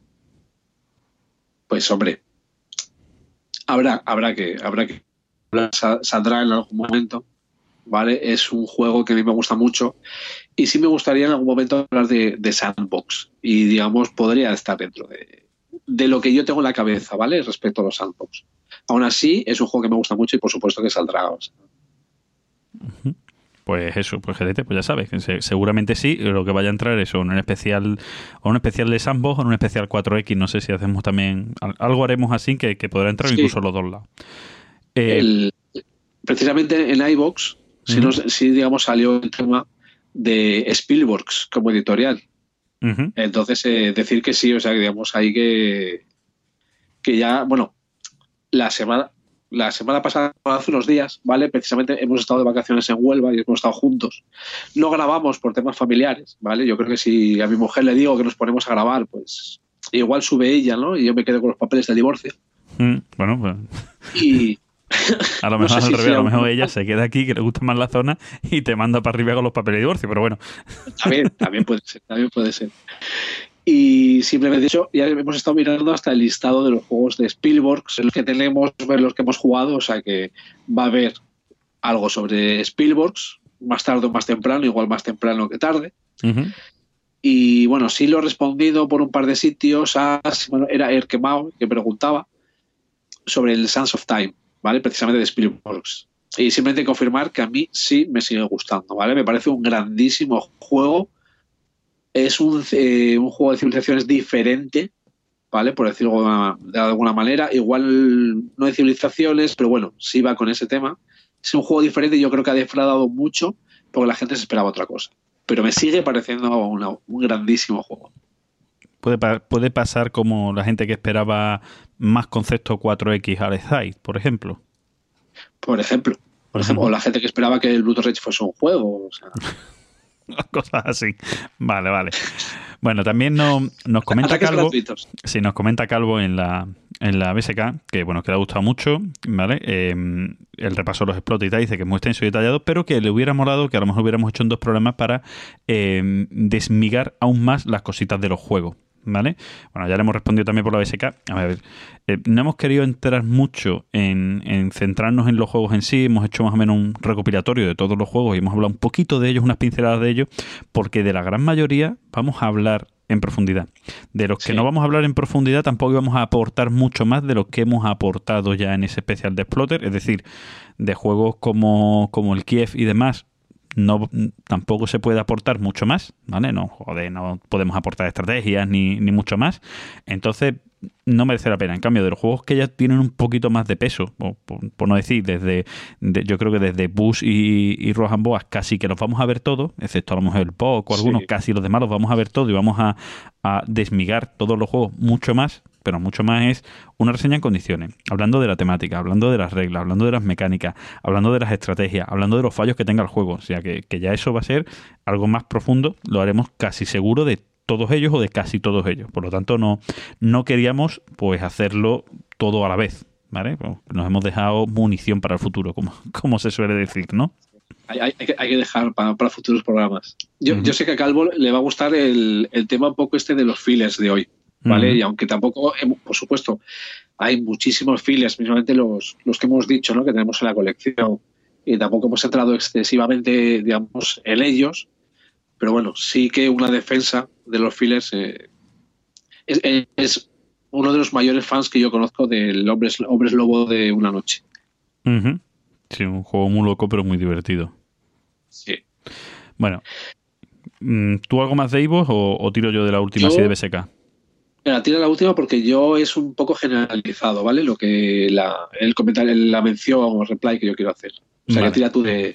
Sí, mira, eh, Carpentil, ¿vale? Que, que hace una, una, una curiosidad, hace una pregunta con esa curiosidad, que es que dice que no recuerda ya si eres muy troll o no.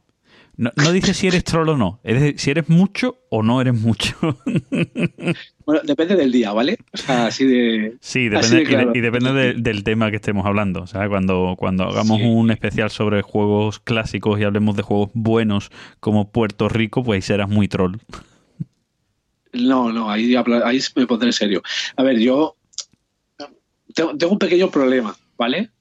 Y lo tengo desde hace mucho tiempo. Me gusta tomarme las cosas a cachondeo, ¿vale? Me llevo, me gusta el cachondeo en general, ¿vale? Pero eso no quiere decir que las cosas eh, no te las tomes en serio. Ese problema lo he tenido en la vida mucho tiempo, ¿vale? Que la gente pensaba que me lo tomaba todo cachondeo y realmente no, no es así. Entonces, bueno, a ver, me gusta ser un poco troll, ¿vale? También mi mujer dice que tengo un humor un poco especial. Entonces, eh, ¿qué problema hay? Que de hecho alguna vez hasta me, me he cabreado, ¿vale? Alguna vez me he cabreado cuando no estás troleando, estás diciendo cosas serias y ya, ya te empieza con lo de, "Ala, ya está el troll, ya está, no sé qué dices tú, coño. Reconozco que es difícil a veces de hoy, ¿vale? Diferenciarlo, pero bueno, Y, yo es una cosa más, que me pasa todo. y más en los medios escritos. Si estás hablando en foros, en Twitter o lo que sea, y a lo mejor sí. Es más, más, más Sí. difícil que la gente vea si has dejado el tono troll y estás en tono serio. Sí, también, digamos, me pasa en persona, o sea que, que bueno, hoy, hoy digamos, mm, quizá en la primera parte, ¿vale? Para meter el chichi al debate sí que hemos defendido lo nuevo cuando yo soy un poco más de la opinión de lo clásico, pero, pero bueno, haremos lo justo, ¿no? Que, para evitar la confusión. Y yo la, la mención que sí quería hacer, digamos, es, de- es gen- generalizada, ¿no? que nos lo, nos lo han dicho varios, en plan de, la, bueno, la frase de un nuevo podcast, ¿vale? Con dos grandes o con tal. Y sí que agradecer sus comentarios. Eh, yo, yo creo que estamos los, eh, digamos, vamos los dos, ¿no? En el mismo saco. Eh, lo voy a personalizar más en mí porque, digamos, yo sé lo que tengo dentro. Y digo, a ver, lleva- llevamos mucho tiempo, ¿vale? Con este, el tema de los juegos. No vamos a tener más gente que hemos jugado toda la vida, ¿no? Sino, digamos, el tema de los juegos modernos, ¿vale? Llevamos mucho tiempo. Y yo es, una- es una cosa que, que no entra en mí, es, eh, digamos, el ir de creído o el ir de sobrado, ¿vale? Entonces, eh, cada vez que alguien, bueno, conozco mucha gente, ¿vale? En el, en el mundillo y esas cosas, pues me he movido jornadas. Y cada vez que alguien dice eso, pues eso de que unos grandes o yo tengo, digamos, a Gizmo como influencer o como lo que sea, aparte de llamarle inconsciente, ¿vale? Me sonrojo. Entonces, digamos, eh, quiero agradecer, ¿vale? Esas palabras. Que, bueno, Desde, la humildad, ¿no? Que se suele decir, ¿no? sí, o sea, digamos, en serio, yo es, lo digo además, además en serio cuando, aunque a veces, digamos, muchas veces cuando hablo de ahora, cuando hablo de, un juego, parezco igual ya un poco abuelo cebolleta, ¿no? O, sale un poco mi lado un poco hater, o puede sonar hater, pero bueno, eh, siempre que salen esas cosas, yo me sonrojo y digamos es como, por supuesto que te hace ilusión, o sea, A ver, yo, yo, yo en cambio no. O sea, es menos de lo que yo soy. O sea... no, hombre, sí, a ver, no. Es cierto que somos Sí. dos personas que tenemos experiencia, pero porque llevamos muchos años. No porque seamos más o menos que nadie. No porque nuestro criterio sea mejor ni peor que el de nadie, porque los gustos son gustos. ¿Vale? Es decir, eh, yo y Guismo hay gustos en los que tenemos diferencias también. Ni, ni el suyo es mejor ni el mío es mejor. te admito tus fallos. Sí, claro, exacto. Yo los tuyos no, y por eso te los intento corregir, pero no Porque soy no capaz. Porque no tengo. Y, eh, pero, pero es cierto que no, no, no, no es llegar más allá, simplemente eso que tenemos mucho, mucho bagaje de probar muchos juegos, por suerte, porque llevamos mucho tiempo, y, y eso tiene cosas buenas y cosas malas.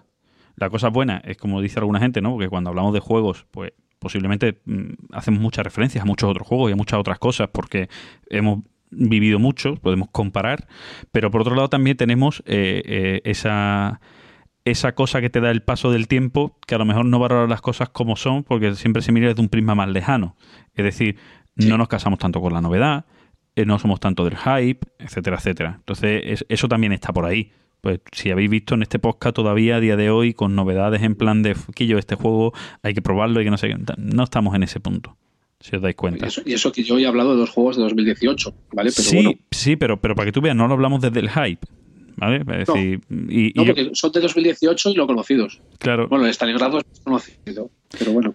Pero eso, pero es un poquito, un poquito eso. Entonces, lógicamente se agradece, eh, sí, sonroja, gusta también. Sería, sería, Sí, bueno, sería eh, hipócrita pues- decir que no te guste, que te digan que yo mm, me parece que tu criterio es bueno o que eres una persona con, con cierto peso. ¿no? Pues, eh, gusta, ¿no? Que te lo digan. Sonroja también.